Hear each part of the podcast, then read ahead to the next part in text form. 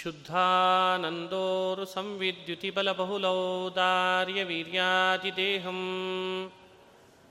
चिन्तासन्तापलेपोद्भवमृतिमुखराशेषदोषातिदूरम् सद्भिर्वैराग्यभक्तिश्रुतिमतिनियतध्यानजज्ञानयोगात्। गम्यं वन्दे मुकुन्दाभिधममलमलं ब्रह्मवेदान्तवेद्यम् अभ्रमं भङ्गरहितम् अजडं विमलं सदा। आनन्दतीर्थमतुलं भजे तापत्रयापहम् मूकोऽपि यत्प्रसादेन मुकुन्दशयनायते। राजराजायते रिक्तो राघवेन्द्रं तमाश्रये। आपादमौलिपर्यन्तं गुरूणामाकृतिं स्मरेत् तेन विघ्नाः प्रणश्यन्ति ಸಿದ್ಧ್ಯಂತಿ ಚ ಮನೋರಥಾಃ ಶ್ರೀ ಹರಿವಾಯು ಗುರುಗಳ ಚರಣಾರವಿಂದಗಳಲ್ಲಿ ಭಕ್ತಿಪೂರ್ವಕ ಪ್ರಣಾಮಗಳನ್ನು ಅರ್ಪಿಸಿ ನಿನ್ನೆ ಚಿಂತನೆ ಮಾಡುವಾಗ ಯೋಗ ಸಂಪನ್ನನಾದವನು ಹೇಗಿರ್ತಾನೆ ಅಂತ ಯಥಾ ದೀಪೋ ನಿವಾತಸ್ಥ ನೇಂಗತೆ ಸೋಪಮಾ ಸ್ಮೃತ. ಯೋಗಿನೋ ಯತಚಿತ್ತಸ್ಯ ಯುಂಜತೋ ಯೋಗಮಾತ್ಮನಃ. ಈ ಮಾತಿನಲ್ಲಿ ಶ್ರೀಕೃಷ್ಣ ದೀಪದ ಉದಾಹರಣೆಯನ್ನು ನೀಡಿ, ನಮಗೆ ಯೋಗ ಸಂಪನ್ನನು ಹೇಗಿರ್ತಾನೆ ಅಂತನ್ಲಿಕ್ಕೆ ಅನುಸಂಧಾನ ಮಾಡಿಸಿದ. ಮುಂದಿನ ಶ್ಲೋಕದಲ್ಲಿ ಕೃಷ್ಣ ಅಂತಾನೆ, ಯತ್ರೋ ಪರಮತೆ ಚಿತ್ತಂ ನಿರುದ್ಧಂ योगसेवया यत्र ಚೈವಾತ್ಮನಾತ್ಮಾನಂ ಪಶ್ಯನ್ನಾತ್ಮನಿ ತುಷ್ಯತಿ. ಧ್ಯಾನ ಯೋಗ ಬಹಳ ಅದ್ಭುತ. ಯೋಗ ಸೇವೆಯ ನಿರುದ್ಧಂ ಚಿತ್ತಂ ಯತ್ರ ಉಪರಮತೆ ಅಂತ. ಉಪರಮಿಸೋದು ಅಂತಾನೆ ಕೃಷ್ಣ.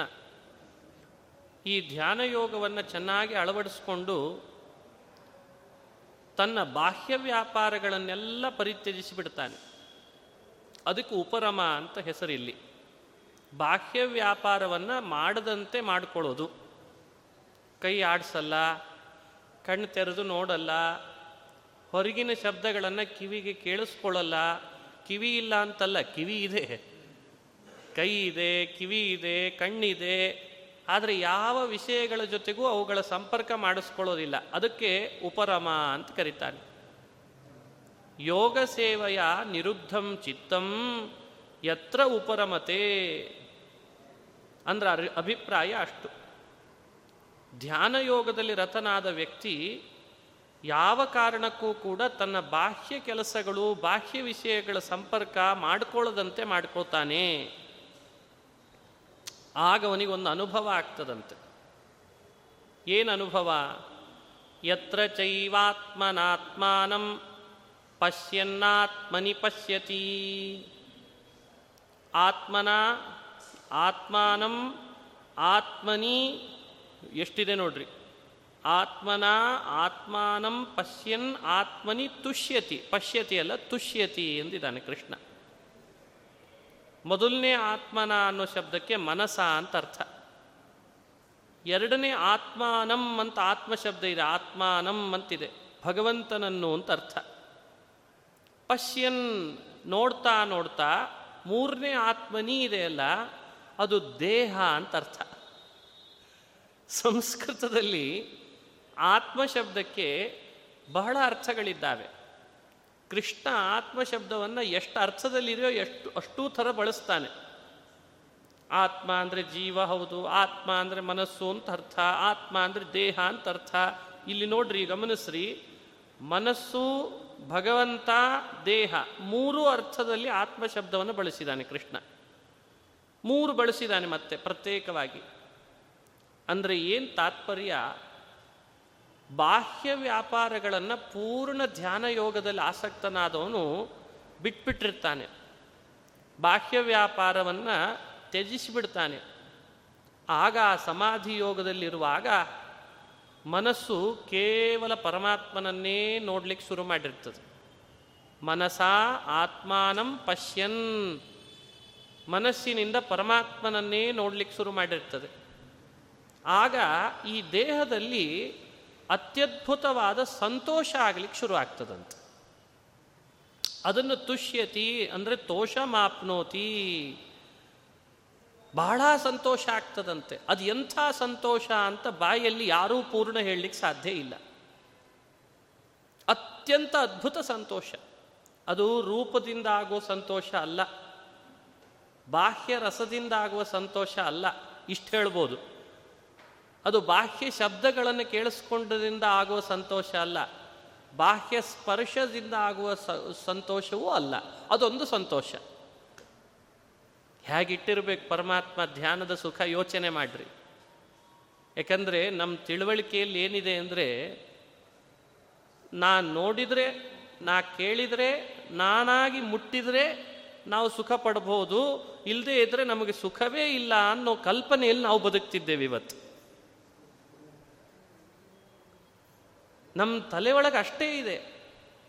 ನಾನು ಊಟ ಮಾಡುವಾಗ ನಾಲಿಗೆ ಮೇಲೆ ಹುಳಿ, ಉಪ್ಪು, ಖಾರಗಳನ್ನು ಅಂತ ಸ್ಪರ್ಶ ಮಾಡಿದ್ರಷ್ಟೇ ಸುಖ. ಇದು ಇದು ನಮ್ಮ ತಿಳುವಳಿಕೆಯಲ್ಲಿರುವ ಸುಖ ಅಷ್ಟೇ ಇವತ್ತು. ಆ್ಯಕ್ಚುಲಿ ಭಗವಂತ ಅಂತಾನೆ ಇದೆಲ್ಲ ಭೌತಿಕ ವಿಷಯಗಳನ್ನು ಮೀರಿ ಅವುಗಳ ಸಂಪರ್ಕನೇ ಇಲ್ದಂತಾದಾಗಲೂ ನಿನ್ನ ದೇಹದಲ್ಲಿ ನಾನು ಸುಖ ಕೊಡ್ತೇನೆ. ಅದು ನನ್ನ ಧ್ಯಾನದಲ್ಲಿ ಅಂತಾನೆ ಕೃಷ್ಣ. ಹೇಗಿರಬೇಡ ನೋಡ್ರಿ ಇದು. ಹೇಗಿರಬೇಡ ಈ ಸುಖ. ಬಾಯಲ್ಲಿ ಹೇಳ್ತಾನೆ ಕೃಷ್ಣ, ಅದು ಎಂಥ ಸುಖ ಅಂತ ಮುಂದಿನ ಮಾತಿನಲ್ಲಿ. ಸುಖ ಮಾತ್ಯಂತಿಕಂ ಯತ್ತತ್ ಬುದ್ಧಿಗ್ರಾಹ್ಯ ಮತೀಂದ್ರಿಯಂ ವೇತ್ತಿ ಯತ್ರ ನ ಚೈವಾಯಂ ಸ್ಥಿತಶ್ಚಲತಿ ತತ್ವತಃ.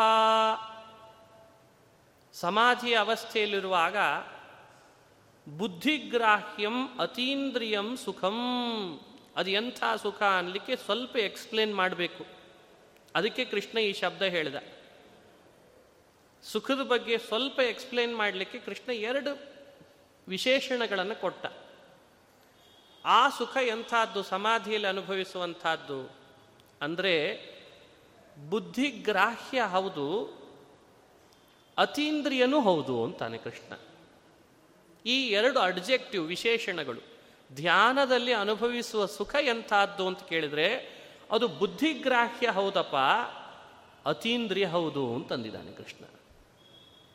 ನೋಡಿ ಹೇಳ್ತಾನೆ, ಬುದ್ಧಿಗ್ರಾಹ್ಯಂ ಅತೀಂದ್ರಿಯಂ. ಬುದ್ಧಿಗ್ರಾಹ್ಯ ಅಂದ್ರೆ ಏನು? ಸಮಾಧಿಯಲ್ಲಿ ಅನುಭವಿಸುವ ಸುಖ ಅನುಭವ ವೇದ್ಯ ಅಂತ ಅರ್ಥ ನಿನ್ನ ಅನುಭವಕ್ಕೆ ಬರ್ತಿದೆ. ಆದರೆ ಬೇರೆಯವರಿಗೆ ತಿಳಿಯಲ್ಲ ಅದು. ಅದು ಅವನು ಧ್ಯಾನ ಮಾಡಿದಾಗ ಅವನಿಗೆ ಅದು ಅನುಭವಕ್ಕೆ ಬರ್ತದೆ. ಅದಕ್ಕೆ ಕೃಷ್ಣ ಅದಕ್ಕೆ ವಿಶೇಷಣ ಕೊಟ್ಟ, ಬುದ್ಧಿಗ್ರಾಹ್ಯ ಅಂತ. ಇದನ್ನು ಮಾಡಿ ನೋಡಿಯೇ ನಾವು ಅನುಭವಕ್ಕೆ ತಂದುಕೊಳ್ಬೇಕು ಅಂತ ಆಯ್ತು ಆವಾಗ. ಯಾಕೆ ಬುದ್ಧಿಗ್ರಾಹ್ಯ ಎಕ್ಸ್ಪ್ಲೇನ್ ಮಾಡುವಂಥದ್ದಲ್ಲ. ಅತೀಂದ್ರಿಯ ಅಂತ ಬೇರೆ ಶಬ್ದ ಹಾಕಿದ. ಅಂದರೆ ಭೌತಿಕ ಬಾಹ್ಯ ವಿಷಯಗಳ ಸಂಪರ್ಕದಿಂದ ಬರುವಂಥದ್ದಂತೂ ಅಲ್ವೇ ಅಲ್ಲ. ಇದು ಆತ್ಯಂತಿಕ ಸುಖ. ಅದಕ್ಕೆ ಆತ್ಯಂತಿಕ ಅಂತ ಮೂರನೇ ವಿಶೇಷಣ. ಆತ್ಯಂತಿಕ ಅಂದರೆ ಅತಿಶಯ ಅಂತ ಅರ್ಥ. ಅತಿಶಯ ಶಬ್ದದ ಅರ್ಥ ಏನು ಅಂದರೆ ಈಗಾಗಲೇ ಸುಖ ಅಂದರೆ ಏನು ಅಂತ ನಮಗೊಂದು ಸಾಧಾರಣ ಪರಿಚಯ ಇದ್ದೇ ಇದೆ. ಸಾಧಾರಣ ಏನು? ಸಾಕಷ್ಟು ಪರಿಚಯ ಇದೆ ಸುಖದ ಬಗ್ಗೆ. ಆ ಸುಖದ ಬಗ್ಗೆ ಇರುವ ಪರಿಚಯ ಏನು ಇವತ್ತಿದೆ, ಅದಕ್ಕೂ ಮಿಗಿಲಾದದ್ದು ಅದು ಅದಕ್ಕೆ ಅತಿಶಯ ಅಂತಂದ. ಬಾಹ್ಯ ವಿಷಯ ಸುಖಕ್ಕಿಂತಲೂ ಮೀರಿದ್ದು ಇಂದ್ರಿಯಗಳಿಗೆ ನಿನಗೆ ಗೋಚರ ಆಗದೇ ಇದ್ದದ್ದು ಹಾಗೂ ಅನುಭವಕ್ಕೆ ನಿನಗದು ಬರುವಂಥದ್ದು. ಅಂಥ ಒಂದು ಆತ್ಯಂತಿಕ ಸುಖ ಇದೆ. ಅದನ್ನು ನೀನು ಅನುಭವಿಸ್ತೀ ಅಂತಾನೆ ಕೃಷ್ಣ. ಸುಖಂ ಆತ್ಯಂತಿಕಂ ವೇತ್ತಿ ವೇತ್ತಿ ಅಂತಾನೆ. ಅನುಭವಿಸ್ತೀಯಾ? ಇದು ನೋಡಪ್ಪ, ಯೋಗದ ಪ್ರಭಾವ, ಇದು ಸಮಾಧಿ ಯೋಗದ ಪ್ರಭಾವ ಅಂದರೆ ಹೀಗಿದೆ ಅಂತಾನೆ. ಸ್ಥಿತಶ್ಚಲತಿ ತತ್ವತಃ ನ ಚ ನ ಚಲತಿ ತತ್ವತಃ ಸ್ಥಿತ, ತತ್ವತಃ ನ ಚಲತಿ ಎಲ್ಲ ಶಬ್ದಗಳಿಗೆ ಸೂಕ್ಷ್ಮ ಅರ್ಥ ಮಾಡಿಕೊಳ್ಬೇಕು. ಸಮಾಧಿಯ ಸ್ಥಿತಿ ತಲುಪಿದ ಬಳಿಕ ತತ್ವ ಅಂದರೆ ಭಗವತ್ ತತ್ವ ಅಂತ ಅರ್ಥ. ಭಗವಂತ ಅನ್ನೋ ತತ್ವ. ನ ಚಲತಿ. ಆ ಪರಮಾತ್ಮ ಅನ್ನೋ ತತ್ವದ ಕಡೆಗೆ ನಮ್ಮ ಮನಸ್ಸು ಹೋಗಿ ಒಂದು ಬಾರಿ ಸ್ಥಿರ ಆಗಿ ಕೂತ್ಕೊಂತು ಅಂದರೆ ಮತ್ತೆ ಅದು ಚಲಿಸೋ ಪ್ರಸಂಗವೇ ಬರೋದಿಲ್ಲ. ಅಂತ ಹಾಗೆ ದೇವರು ಆಕರ್ಷಣೆ ಮಾಡಿ ಇಟ್ಬಿಡ್ತಾನಂತೆ ನಮ್ಮನ್ನು. ಅದೊಂದು ಅವಸ್ಥೆ. ಅಯಸ್ಕಾಂತ ಇರ್ತದೆ. ಕೆಲವು ಕೆಲವು ಅಯಸ್ಕಾಂತಗಳ ಶಕ್ತಿ ಹೇಗಿರ್ತದೆ ನೋಡಿದಿರೋ ಇಲ್ಲೋ. ಪ್ರಾಯ ಬಹುದೂರದಲ್ಲಿರ್ತದೆ ಕಬ್ಬಿಣ. ಆದರೂ ಅಯಸ್ಕಾಂತ ಆ ಕಬ್ಬಿಣವನ್ನು ತನ್ನ ಹೆಡೆಯಲ್ಲಿ ಸೆಳಿತಿರ್ತದೆ. ಹಳೆ ಕಾಲದ ರೈಲ್ವೆ ಭೋಗಿಗಳನ್ನು ಪ್ರತ್ಯೇಕವಾಗಿ ಗಂಟು ಕಟ್ತಿರಲಿಲ್ಲಂತೆ. ಅಲ್ಲ, ಈಗೂ ಅಂಥ ವ್ಯವಸ್ಥೆ ಇದೆ. ಹೇಗಿಟ್ಟಿರ್ತಾರೆ ರೈಲ್ವೆ ಭೋಗಿಗಳು ಇನ್ನೊಂದು ಭೋಗಿಗಳ ಜೊತೆಗೆ ಅಂದರೆ ಈ ಭೋಗಿಗೆ ಅಯಸ್ಕಾಂತ ಹಾಕಿರ್ತಾರೆ, ಮುಂದೆ ಹೋಗೋ ಭೋಗಿಗೆ ಹಿಂದಿರುವ ಭೋಗಿ, ಆ ಮುಂದಿರುವ ಭೋಗಿ ಎರಡನ್ನೂ ಜಾಯಿಂಟ್ ಹ್ಯಾಗ್ ಮಾಡಬೇಕು. ಪ್ರಾಯ ಇದೆಲ್ಲ ನೀವು ಗಮನಿಸಿದರೆ ಬಹಳ ಅದ್ಭುತ. ಅಯಸ್ಕಾಂತದ ಶಕ್ತಿಯಿಂದ ಮುಂದಿರುವ ಭೋಗಿ ಹಿಂದಿರುವ ಭೋಗಿಯನ್ನು ಎಳ್ಕೊಂಡು ಹೋಗೋ ಹಾಗೆ ಮಾಡಿರ್ತಾರಂತೆ. ತುಂಬ ದಪ್ಪ ಇರ್ತದೆ, ನೀವು ಅದನ್ನು ಗಮನಿಸಿದಿರೋ ಇಲ್ಲೋ ನೋಡಬೇಕು ಬೇಕಂದ್ರೆ. ಬಹಳ ದಪ್ಪ ಇರ್, ಎರಡು ಅಯಸ್ಕಾಂತದ ಶಕ್ತಿಯಲ್ಲಿ ಈ ಅಯಸ್ಕಾಂತ ಮುಂದಿನ ಭೋಗಿ ಹಿಂದಿನ ಭೋಗಿಯನ್ನು ಎಳಿತದಂತೆ. ಯೋಚನೆ ಮಾಡ್ರಿ. ಇಂತಿಷ್ಟು ಕೆ ಜಿ ಇರಬೇಕು ಅಂತೆಲ್ಲ ವ್ಯವಸ್ಥೆ ಇದೆ ಅದಕ್ಕೆಲ್ಲ. ಅಲ್ಲ, ಈಗೆಲ್ಲ ಸ್ವಲ್ಪ ಬೇರೆ ಥರ ಸಿಸ್ಟಮ್ ಬಂದಿದೆ. ತುಂಬ ಹಳೇದು ನಾನು ಅಬ್ಸರ್ವ್ ಮಾಡಿದ್ದು. ಹಾಗೆ ಸಾಧಾರಣ ಅಯಸ್ಕಾಂತವೇ ಎಷ್ಟು ಕೆ ಜಿ ತೂಕದ ಭೋಗಿಯನ್ನು ಹೇಗೆ ಎಳ್ಕೊಂಡು ಹೋಗ್ತದೆ? ಇನ್ನು ಭಗವಂತ ಅನ್ನೋ ಅಯಸ್ಕಾಂತ ಒಂದ್ಸಲಿ ತನ್ನ ಧ್ಯಾನದಲ್ಲಿ ನೋಡಿದರೆ ಸಾಕಂತೆ ಭಕ್ತನನ್ನ ಮತ್ತೆ ಪುನಃ ಇನ್ನೊಂದು ಕಡೆ ಹೋಗದಂತೆ ಎಳೆದಿಟ್ಟು ಬಿಡ್ತಾನಂತ ಆತ. ಅಷ್ಟು ಸೆಳೆತ ಇದೆ ದೇವರ ಹತ್ರ ಅಂಥ ಅಯಸ್ಕಾಂತ ಶಕ್ತಿ ಪರಮಾತ್ಮನ ಹತ್ರ ಭೂಮಿಯಲ್ಲಿ ಯೋಚನೆ ಮಾಡ್ರಿ. ಗುರುತ್ವವನ್ನು ಆಕರ್ಷಿಸುವ ಶಕ್ತಿ ಇದೆ. ಕೊಟ್ಟದ್ದು ದೇವರು. ಭಗವಂತ ಕೊಟ್ಟದ್ದದು. ಅಲ್ವಾ? ನೀರಿನಲ್ಲಿ ಭಾರದ ವಸ್ತುಗಳನ್ನು ಮುಳುಗಿಸೋ ಶಕ್ತಿ ಇದೆ. ಅಂಥೇಳಿ ಒಂದು ಕೆ ಜಿ ಕಬ್ಬಿಣದ ಭಾರ ಮುಳುಗಿಸಿದರೂ ಒಂದು ಕೆ ಜಿ ಕಟ್ಟಿಗೆಯನ್ನು ಮುಳುಗಿಸೋ ಶಕ್ತಿ ನೀರಿಗೆ ಇಲ್ಲ. ಅದನ್ನು ತೇಲಿಸಲೇಬೇಕಾಗ್ತದೆ ಅದು. ಈಗ ನೀರಿನ ಶಕ್ತಿ ಮೇಲೆ ನಾವು ಹೇರೋಣವೋ ಅಥವಾ ಕಟ್ಟಿಗೆಯ ಸ್ವಭಾವ ಅನ್ನೋಣವೋ ಯೋಚನೆ ಮಾಡ್ರಿ.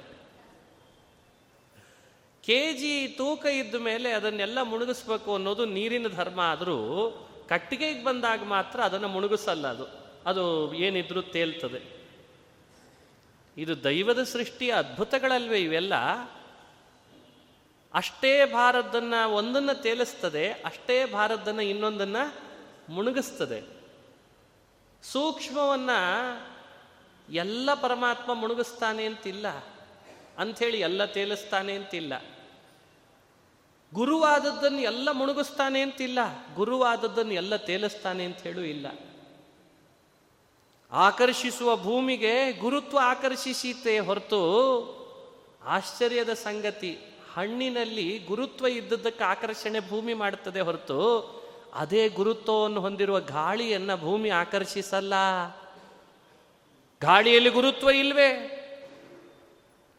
ಯೋಚನೆ ಮಾಡ್ರಿ, ಅತ್ಯಂತ ರಹಸ್ಯವಾದ ವಿಷಯಗಳಿವೆಲ್ಲ. ಗಾಳಿ ಗುರು ಆಗಿಲ್ವೇ? ಗಾಳಿ ಸೂಕ್ಷ್ಮನೂ ಹೌದು. ಗಾಳಿ ಭಾರನೂ ಹೌದು.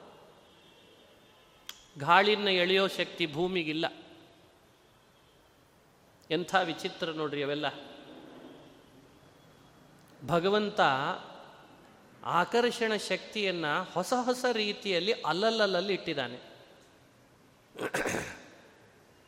ಹೊತ್ತುಕೊಂಡು ಹೋಗೋ ಶಕ್ತಿ ಬೇರೆ, ಆಕರ್ಷಣ ಶಕ್ತಿ ಬೇರೆ. ಗಾಳಿಯಲ್ಲಿ ಹೊತ್ತೊಯ್ಯುವ ಶಕ್ತಿ ಇಟ್ಟಿದ್ದಾನೆ. ನೀರಿನಲ್ಲಿ ಹರಿಯುವ ಶಕ್ತಿ ಇಟ್ಟಿದ್ದಾನೆ. ಇನ್ಯಾರಾದರೂ ಬಂದರೆ ಅದನ್ನು ಹರಿಸುವ ಶಕ್ತಿ ಇಟ್ಟಿದ್ದಾನೆ. ನೀರಿನೊಳಗೆ ಬಿದ್ದವರನ್ನ. ಭೂಮಿಯಲ್ಲಿ ಆಕರ್ಷಣ ಶಕ್ತಿಯನ್ನು ಇಟ್ಟಿದ್ದಾನೆ. ಆಕಾಶದಲ್ಲಿ ಅವಕಾಶದ ಶಕ್ತಿಯನ್ನು ಇಟ್ಟಿದ್ದಾನೆ. ಅಂದರೆ ಎಷ್ಟು ಜನ ಬಂದರೂ ತನ್ನಲ್ಲಿ ತಾನು ಅವಕಾಶ ಕೊಡುವ ಶಕ್ತಿ ಇಟ್ಟಿದ್ದಾನೆ. ಅತ್ಯದ್ಭುತ ಇವೆಲ್ಲ. ಅವಕಾಶ ಕೊಡುವ ಆಕಾಶ ಹೊತ್ತು ಒಯ್ಯುವ ವಾಯು ಧಗ ಧಗ ಧಗ ಧಗ ಏನು ಹಾಕಿದರೂ ಸುಟ್ಟು ಕರಕಲು ಮಾಡುವ ಬೆಂಕಿ ಹರಿರಭಸದಿಂದ ಹರಿದು ಹರಿದು ಮುನ್ಮುಂದೆ ಸಾಗುವ ನೀರು ಬಹಳ ಭಾರವಾದದ್ದನ್ನು ತನ್ನೆಡೆಯಲ್ಲಿ ಸೆಳೆಯುವ ಗುರುತ್ವಾಕರ್ಷಣ ಶಕ್ತಿ ಹೊಂದಿರೋ ಭೂಮಿ, ಇವೇ ಇಷ್ಟೆಲ್ಲ ಮಾಡ್ತಾವೆ ಕೆಲಸ ಅಂದರೆ ಇನ್ನು ಇವನ್ನೆಲ್ಲ ಜಗತ್ತಿಗೆ ಸೃಷ್ಟಿ ಮಾಡಿದ ಭಗವಂತ ಆ ಪಂಚಭೂತಗಳನ್ನು ತನ್ನಧೀನದಲ್ಲಿರುವ ಪರಮಾತ್ಮ ಯಾವ ಭಕ್ತನಿಗೆ ಅವಕಾಶದ ಅವಶ್ಯಕತೆ ಇದೆ, ಯಾವ ಭಕ್ತನನ್ನು ಹೊತ್ತೊಯ್ಯುವ ಅವಶ್ಯಕತೆ ಇದೆ, ಯಾವ ಭಕ್ತನನ್ನು ತನ್ನೆಡೆಗೆ ಸೆಳೆಯುವ ಅವಶ್ಯಕತೆ ಇದೆ, ಯಾವ ಭಕ್ತನನ್ನು ನೀರಿನಲ್ಲಿ ಬಿದ್ದಾಗ ರಭಸದಿಂದ ಕೊಂಡೊಯ್ಯುವ ಶಕ್ತಿ ಎಲ್ಲ ತಾನು ವ್ಯವಸ್ಥೆ ಮಾಡ್ತಾನಂತ. ಇದು ಯೋಗದ ವ್ಯವಸ್ಥೆ ಸ್ಪಷ್ಟವಾಗಿ ಚಿಂತನೆ ಮಾಡಬೇಕು. ಪ್ರಕೃತಿಯ ಸರ್ವಶಕ್ತಿಗಳು ಕೂಡ ಭಗವಂತನ ಅಧೀನ ಆದದ್ರಿಂದ ನಾವೇನಾದರೂ ಯೋಗದಲ್ಲಿ ತೊಡಗಿ ಆ ಭಗವಂತನಲ್ಲಿ ಮನಸ್ಸನ್ನಿರಿಸಿ ಬಾಹ್ಯ ವ್ಯಾಪಾರಗಳನ್ನೆಲ್ಲ ಪೂರ್ಣ ಬಿಟ್ಟು, ಸ್ವಾಮಿ, ನೀನೊಬ್ಬ ಸಾಕು ನನಗೆ ಅಂತ ಆ ಸುಖ ಅನುಭವಿಸಲಿಕ್ಕೆ ಅಂತ ಶುರು ಮಾಡಿಬಿಟ್ರೆ ಪರಮಾತ್ಮ ನಮ್ಮ ಮನಸ್ಸನ್ನು ಒಂದು ಕ್ಷಣವೂ ಬೇರೆ ಕಡೆಯಲ್ಲಿ ಹೋಗ್ಲಿಕ್ಕೆ ಬಿಡದೇ ಇರೋ ಹಂಗೆ ಎಳೆದು ಹಿಡ್ಕೊಂಡ್ಬಿಡ್ತಾನಂತೆ ಹೋಗಬೇಡ ಅಂತಾನಂತೆ. ಹೋಗಬೇಡ, ಎಲ್ಲೂ ಹೋಗಬೇಡ. ಅದನ್ನು ಹೇಳಲಿಕ್ಕೆ ಕೃಷ್ಣ ಅಂದ ನಚೈವಾಯಂ ಸ್ಥಿತಶ್ಚಲತಿ ತತ್ವತಃ. ತತ್ವತಃ, ಭಗವತ್ ತತ್ವದಿಂದ ಧ್ಯಾನಕ್ಕೆ ಕುಳಿತವನ ಮನಸ್ಸನ್ನು ಚಂಚಲ ಆಗದಂತೆ ನೋಡಿಕೊಳ್ಳುವ ಜವಾಬ್ದಾರಿಯನ್ನು ದೇವರು ಹೊತ್ತಿರ್ತಾನೆ. ಅಷ್ಟು ಪರಮಾತ್ಮ ಒಂದು ಕ್ಷಣವೂ ಆಚೆ ಈಚೆ ಆಗದಂತೆ ನೋಡ್ಕೊಳ್ತಾನಂತೆ ಮುಂದೆ. ಸಮಯ ಏನಾಗಿದೆ, ಸಮಸ್ಯೆ, ಅಷ್ಟು ದೇವರನ್ನು ಧ್ಯಾನ ಮಾಡಲಿಕ್ಕೆ ಒಲಿವಿ ನಾವ್ಯಾರು? ಅದೇನು ಅಂತಾರಲ್ಲ ಅದು ಬೇರೆ ಟ್ರ್ಯಾಕ್ನಲ್ಲೇ ಆ ಭೋಗಿಗಳಿವೆ. ಈ ಭೋಗಿಗಳೇ ಬೇರೆ ಟ್ರ್ಯಾಕ್ನಲ್ಲಿ. ಆ ಆ ರೈಲ್ ಕಂಬಿ ಮೇಲಿರೋ ಭೋಗಿಗಳನ್ನು, ಈ ಈ ರೈಲ್ ಕಂಬಿ ಮೇಲಿರುವಂತಹ ಇಂಜಿನ್ನು ಭೋಗಿಗಳು ಎಳ್ಕೊಂಡು ಹೋಗಲಿ ಅಂದರೆ ಹ್ಯಾಕ್ ಸಾಧ್ಯ ಆಗ್ತದೆ ಹೇಳ್ರಿ ನೋಡೋಣ. ಒಂದು ಎರಡೂ ಭೋಗಿಗಳು ಒಂದೇ ಹಳಿ ಮೇಲಿದ್ದು, ಆಗ ಮುಂದೆ ಹೋಗುವ ಭೋಗಿಗೆ ಹಿಂದೆ ಹೋಗುವ ಭೋಗಿ ಒಂದು ಸ್ವಲ್ಪ ಆದರೂ ಹತ್ರ ಬಂದಿದ್ರೆ, ಇಂತಿಷ್ಟು ಹತ್ರ ಇರಬೇಕು ಅಂತಿದೆ. ಇವನು ಪೂರಾ ದೂರ ಇದ್ದಾನೆ. ಅಲ್ಲಿದೆ ಆ ಭೋಗಿ. ಇಲ್ಲಿದೆ ಈ ಭೋಗಿ. ಆವಾಗ ಮ್ಯಾಗ್ನೆಟಿಕ್ ಪವರಿಗೂ ಅವಕಾಶ ಸಿಗದಷ್ಟು ದೂರ ಹೋಗಿಬಿಟ್ರೆ ಅಂದರೆ ಆಕರ್ಷಣ ಶಕ್ತಿ ಅಂತ ಒಂದು ಮಿತಿ ಇರ್ತದೆ. ಅದಕ್ಕಿಂತ ದೂರ ಹೋದಾಗಲೂ ಮತ್ತಂತಾನೆ ದೇವರು ತನ್ನ ಹತ್ರ ನನ್ನ ಯಾಕೆ ಕರ್ಕೋಬಾರ್ದು ಅಂತಂತಾನೆ. ಅಲ್ಲ, ಕರ್ಕೊಳ್ಳೋಷ್ಟು ಪರಮಾತ್ಮ ಅವಕಾಶ ಕೊಟ್ಟಿದ್ದಾನೆ. ಅಷ್ಟು ಹತ್ರ ಆದರೂ ಬರಬೇಕೋ ಬೇಡ ನೀನು.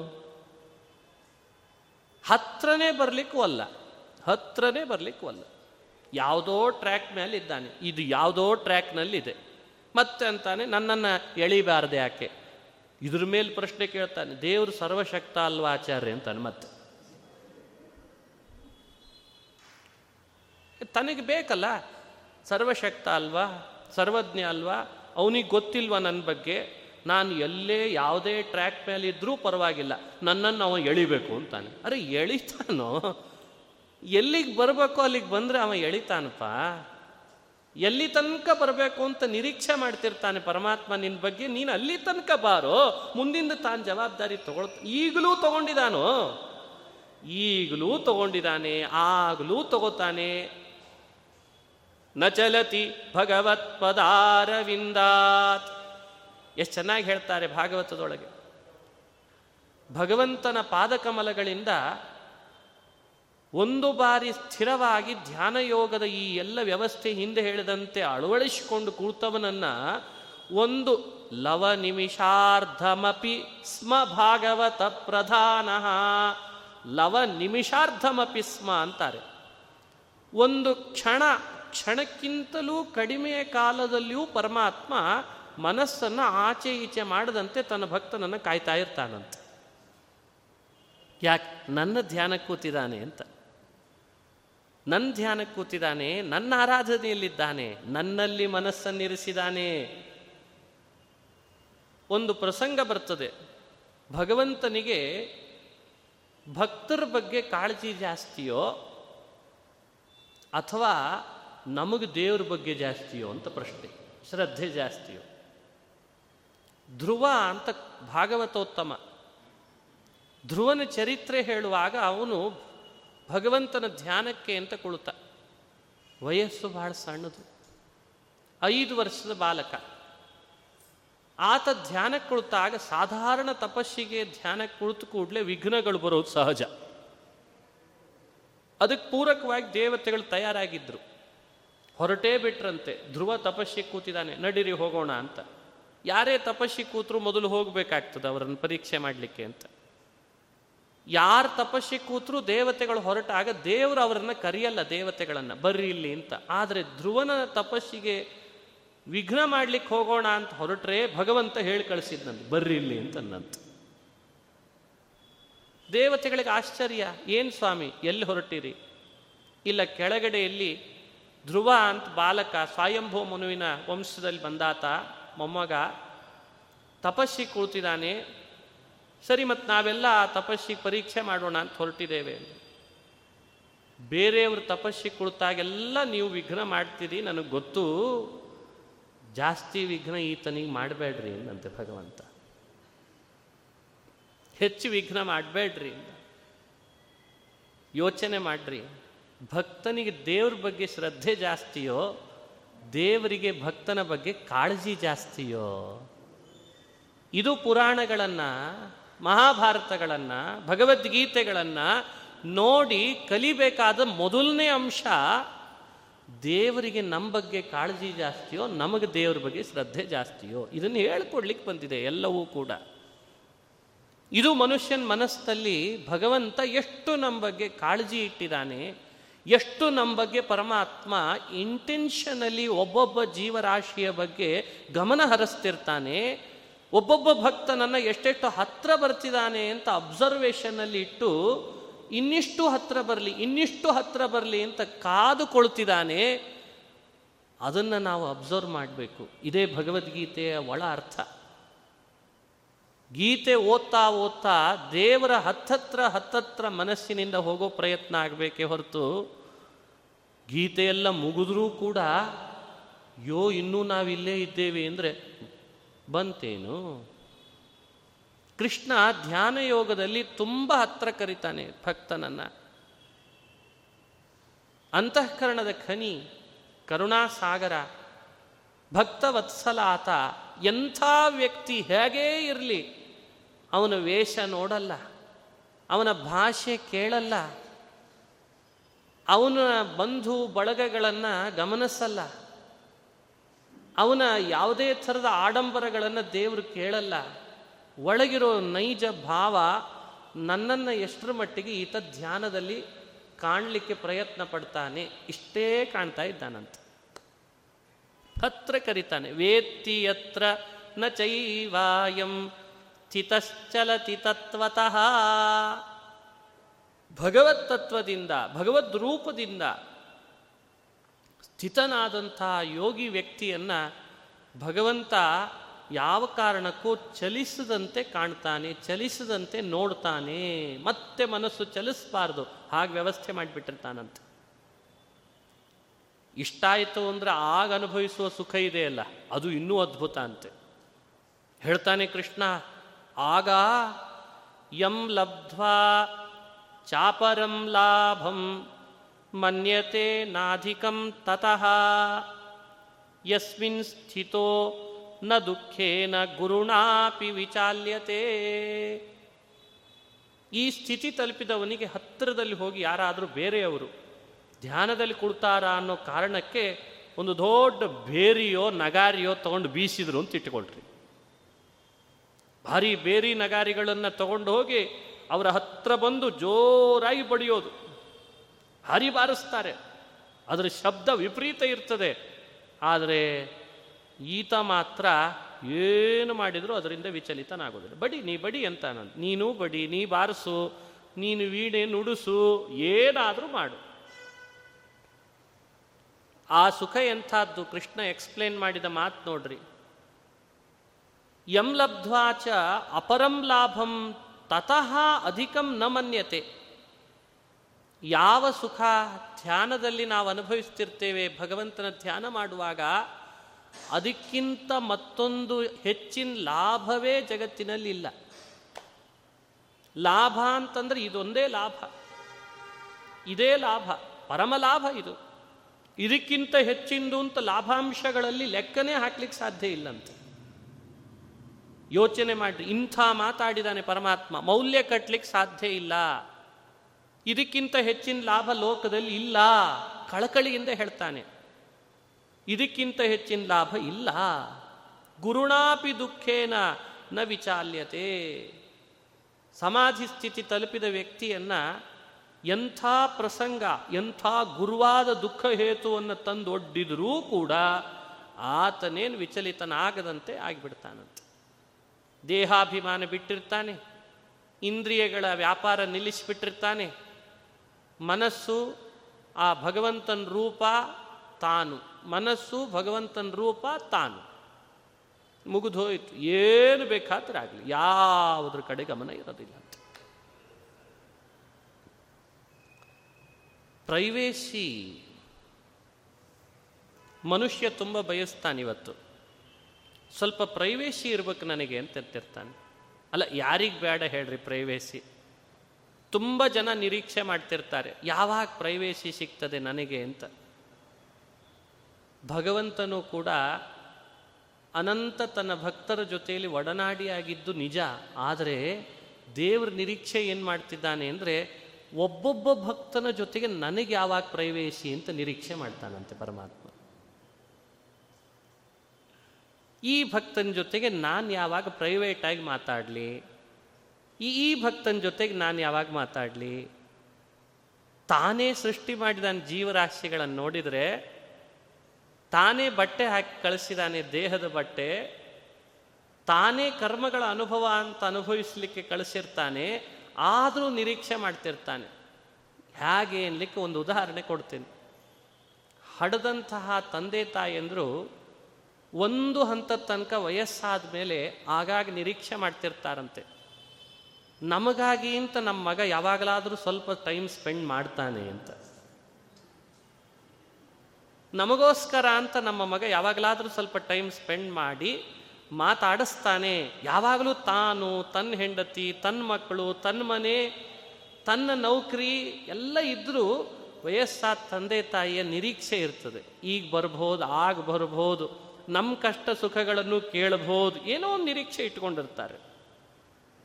ಒಂದು ಜನ್ಮದ ಹಡದ ತಂದೆ ತಾಯಿಗೆ ಇಂಥ ನಿರೀಕ್ಷೆ ಮಕ್ಕಳ ಬಗ್ಗೆ ಪ್ರೈವೇಟಾಗಿ ಅವನ ಹೆಂಡತಿನೂ ಬಿಟ್ಟು, ಅವನ ಮಕ್ಕಳನ್ನೂ ಬಿಟ್ಟು ನಮ್ಮನ್ನೇ ವಿಚಾರಿಸ್ಲಿಕ್ಕೆ ಬಂದ ಅಂದರೆ ಎಷ್ಟು ಖುಷಿ ಪಡ್ತಾರೆ?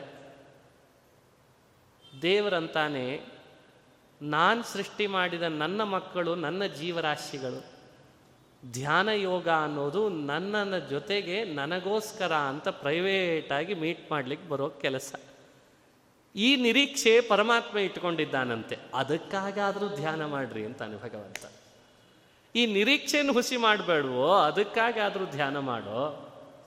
ಅದಕ್ಕೆ ಬೇರೆ ಬೇರೆ ಬೇರೆ ಬೇರೆ ಬಿಂಬ ರೂಪಗಳನ್ನು ದೇವರಿಟ್ನಂತೆ ಯಾಕಂದರೆ ಆ ಭಕ್ತನ ಜೊತೆಗೆ ಮಾತಾಡುವಾಗ ಇನ್ನೊಬ್ಬ ಭಕ್ತ, ಅಪ್ಪ, ನಾ ಮಾತಾಡಿಸ್ಬೇಕು ನಿನ್ನ ಅಂತ ಬಂದರೆ, ನೋಡ್ರಿ, ಈಗಿನ ತಂದೆ ತಾಯಿಗಳಿಗೆ ಎರಡು ಮೂರು ರೂಪ ತಗೊಳ್ಲಿಕ್ಕಾಗಲ್ಲ ಸಂಡೇನು ಎರಡು ಮಾಡ್ಲಿಕ್ಕಾಗಲ್ಲ. ಭಾನುವಾರ ಎರಡು ಮಾಡ್ಬೋದಾ? ಸಾಧ್ಯ ಇಲ್ಲ. ತಂದೆ ತಾಯಿ ಅಂದರೆ ಎರಡು ರೂಪ ತಗೊಳ್ಬೋದಾ? ಮೂರ್ನಾಲ್ಕು ಮಕ್ಕಳಿದ್ರೆ ಎಲ್ರಿಗೂ ಸಂಡೇ ಮಾತ್ರ ಮೀಟ್ ಮಾಡ್ಲಿಕ್ಕೆ ಅವಕಾಶ ಇರ್ತದೆ. ಅದನ್ನ ಎರಡು ಮಾಡಲ್ಲ. ತಂದೆ ತಾಯಿ ಅಂದ್ರೆ ಇಬ್ಬರಾಗಲ್ಲ ಆದರೆ ದೇವರು ಅನ್ನೋ ತಂದೆ ಮಾತ್ರ ಕಳಕಳಿಯಿಂದ ಬೇರೆ ಬೇರೆ ರೂಪ ತಗೊಂಡಂತೆ. ಅವನಿಗೆ ಏನಿದೆ ಒಬ್ಬಂಟಿಗನಾಗಿ ವೈಕುಂಠದಲ್ಲಿ ಹಾಯಾಗಿ ಕ್ಷೀರಸಾಗರದಲ್ಲಿ ಪವಡಿಸ್ತಾ ಪವಡಿಸ್ತಾ ಲಕ್ಷ್ಮಿ ಕಾಲು ಹೊತ್ತುತ್ತಿದ್ದಾಳೆ ಅಂತ ಈ ಜೀವರ ಕಡೆಗೆ ಹಣಿಕೆ ಹಾಕೋದು ಬೇಡ ಅಂತ ಒಂದು ಸಲಿ ಮನಸ್ಸೇನಾದರೂ ಮಾಡಿದ್ದ ಅಂದರೆ ದೇವರು ನಮ್ಮ ಸ್ಥಿತಿ ಏನಾಗಲಿಕ್ಕಿಲ್ಲ. ಆದರೆ ದೇವದ, ದೇವರ ವಿಶೇಷತೆ ನೋಡ್ರಿ ಹೇಗಿದೆ.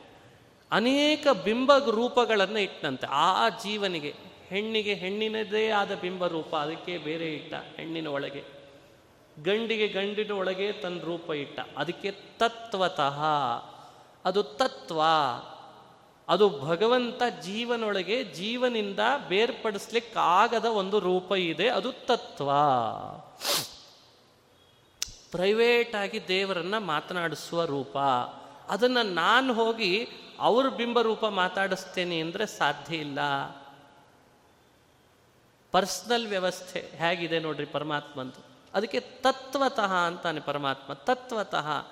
ನಿನ್ನೊಳಗೆ ನಾನಿದ್ದೇನೆ, ನಿನಗೋಸ್ಕರ ಅಂತ ಒಂದು ರೂಪ ನಿನಗೆ ಮೀಸಲಿಟ್ಟಿದ್ದೇನೆ, ಅದನ್ನು ನೀ ಧ್ಯಾನ ಮಾಡಬೇಕು, ಆಗ ನಾನು ನಿನ್ನ ಜೊತೆಗೆ ಮಾತಾಡಿಸ್ಬೇಕು, ನೀ ನನ್ನ ಮಾತಾಡಿಸ್ಬೇಕು ಅಂತ ನಾನು ನಿರೀಕ್ಷೆ ಮಾಡ್ತಿರ್ತೇನೆ.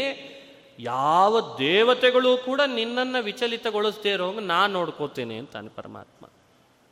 ಯಾವ ದೇವತೆಗಳು ನಿನ್ನನ್ನು ವಿಚಲಿತಗೊಳಿಸ್ದಂತೆ ನಾನು ನೋಡ್ಕೋತೇನೆ. ನೀನು ಯಾಕೆ ಯೋಚನೆ ಮಾಡ್ತೀವಿ ಗುರುಣಾಪಿ ವಿಚಾಲ್ಯತೆ ನೋಡಿದ್ರ? ಎಂಥ ಗುರುಭೂತವಾದ ದುಃಖವೂ ಕೂಡ ನಿನ್ನನ್ನು ನನ್ನ ಮಾತಾಡಿಸುವಾಗ ವಿಚಲಿತಗೊಳಿಸದಂತೆ ನಾನು ನೋಡ್ಕೋತೀನಿ.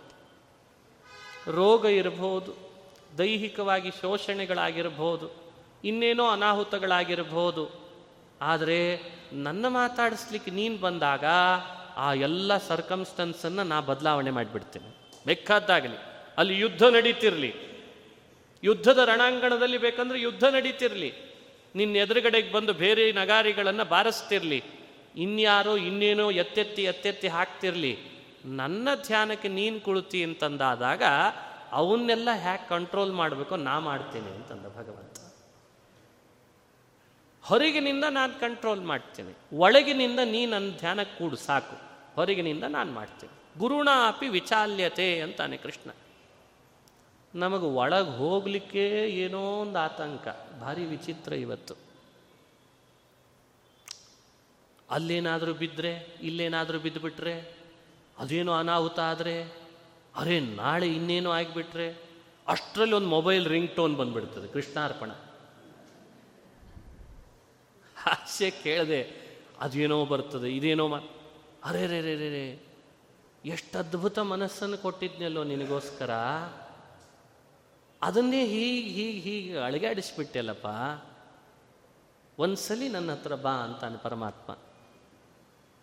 ತಂ ವಿದ್ಯಾ ದುಃಖ ಸಂಯೋಗ, ವಿಯೋಗಂ ಯೋಗ ಸಂಜ್ಞಿತಂ, ಸನಿಶ್ಚಯೇನ ಯೋಕ್ತವ್ಯೋ, ಯೋಗೋ ನಿರ್ವಿಣ್ಣ ಚೇತಸಾ. ಎಂಥ ಅದ್ಭುತವಾದ ಕೃಷ್ಣನ್ ಮಾತುಗಳಿವೆಲ್ಲ. ತಂ ವಿದ್ಯಾತ್ ದುಃಖ ಸಂಯೋಗ ವಿಯೋಗಂ ಯೋಗ ಸಂಜಿತಂ ವಿದ್ಯಾ ತಂದ ಪರಮಾತ್ಮ. ದುಃಖ ಸಂಯೋಗ ಮೇಲಿಂದ ಮೇಲೆ ದುಃಖಗಳ ಸಂಪರ್ಕ ನಮಗಾಗ್ತಾ ಇರ್ತದೆ. ದೇವರನ್ನು ಧ್ಯಾನ ಮಾಡೋದ್ರಿಂದ ದುಃಖ ಸಂಯೋಗದ ವಿಯೋಗ ಆಗ್ತದಂತ. ಅಂದರೆ ಇಷ್ಟು ದಿವಸ ಅನುಭವಿಸ್ತಾ ಇದ್ದದ್ದೇನು ದುಃಖದ ಸಂಯೋಗ ಇತ್ತು, ದುಃಖದ ಸಂಪರ್ಕ ಅಂತ ಅರ್ಥ. ಯಾವ ಯೋಗವನ್ನು ಮಾಡೋದ್ರಿಂದ ದುಃಖ ಸಂಪರ್ಕವೇ ನಿನ್ನಿಂದ ವಿಯೋಗ ಆಗ್ತದೋ, ದೂರ ಆಗ್ತದೋ, ಅದು ನಿಜವಾಗ್ಲೂ ಯೋಗ ಅಂತ ತಿಳಿ ಅಂತ ಯಾವುದನ್ನು ಮಾಡೋದ್ರಿಂದ ಮತ್ತಷ್ಟು ಮತ್ತಷ್ಟು ನಿನಗೆ ಅದು ದುಃಖದ ಸಂಯೋಗ ಆಗಲಿಕ್ಕೆ ಕಾರಣ ಆಗ್ತದೋ, ಅದು ಯೋಗ ಅಲ್ಲದು, ರೋಗ ಅಂತ ತಿಳಿ ಅಂತ ಅರ್ಥ. ಯೋಚನೆ ಮಾಡ್ರಿ, ಅದಕ್ಕೆ ವ್ಯಾಸರಂತಾರೆ.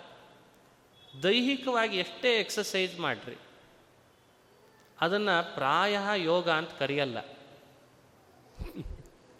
ನಾವು ಅದಕ್ಕೆ ಯೋಗ ಅಂತ ಹೆಸರು ಕೊಟ್ಟಿದ್ದೀವಿ ಅದು ಯೋಗ ಅಲ್ಲ ಅದು. ಫಿಸಿಕಲಿ ಎಕ್ಸಸೈಸ್ ಏನಿದೆ ಮನುಷ್ಯ ಮೆಂಟಲಿ ಮಾಡಲಿಕ್ಕೆ ಅನುವು ಮಾಡದೆ ಹೋದರೆ ಫಿಸಿಕಲಿ ಮಾಡಿದ ಎಕ್ಸಸೈಸ್ ಯೋಗವೇ ಅಲ್ಲ.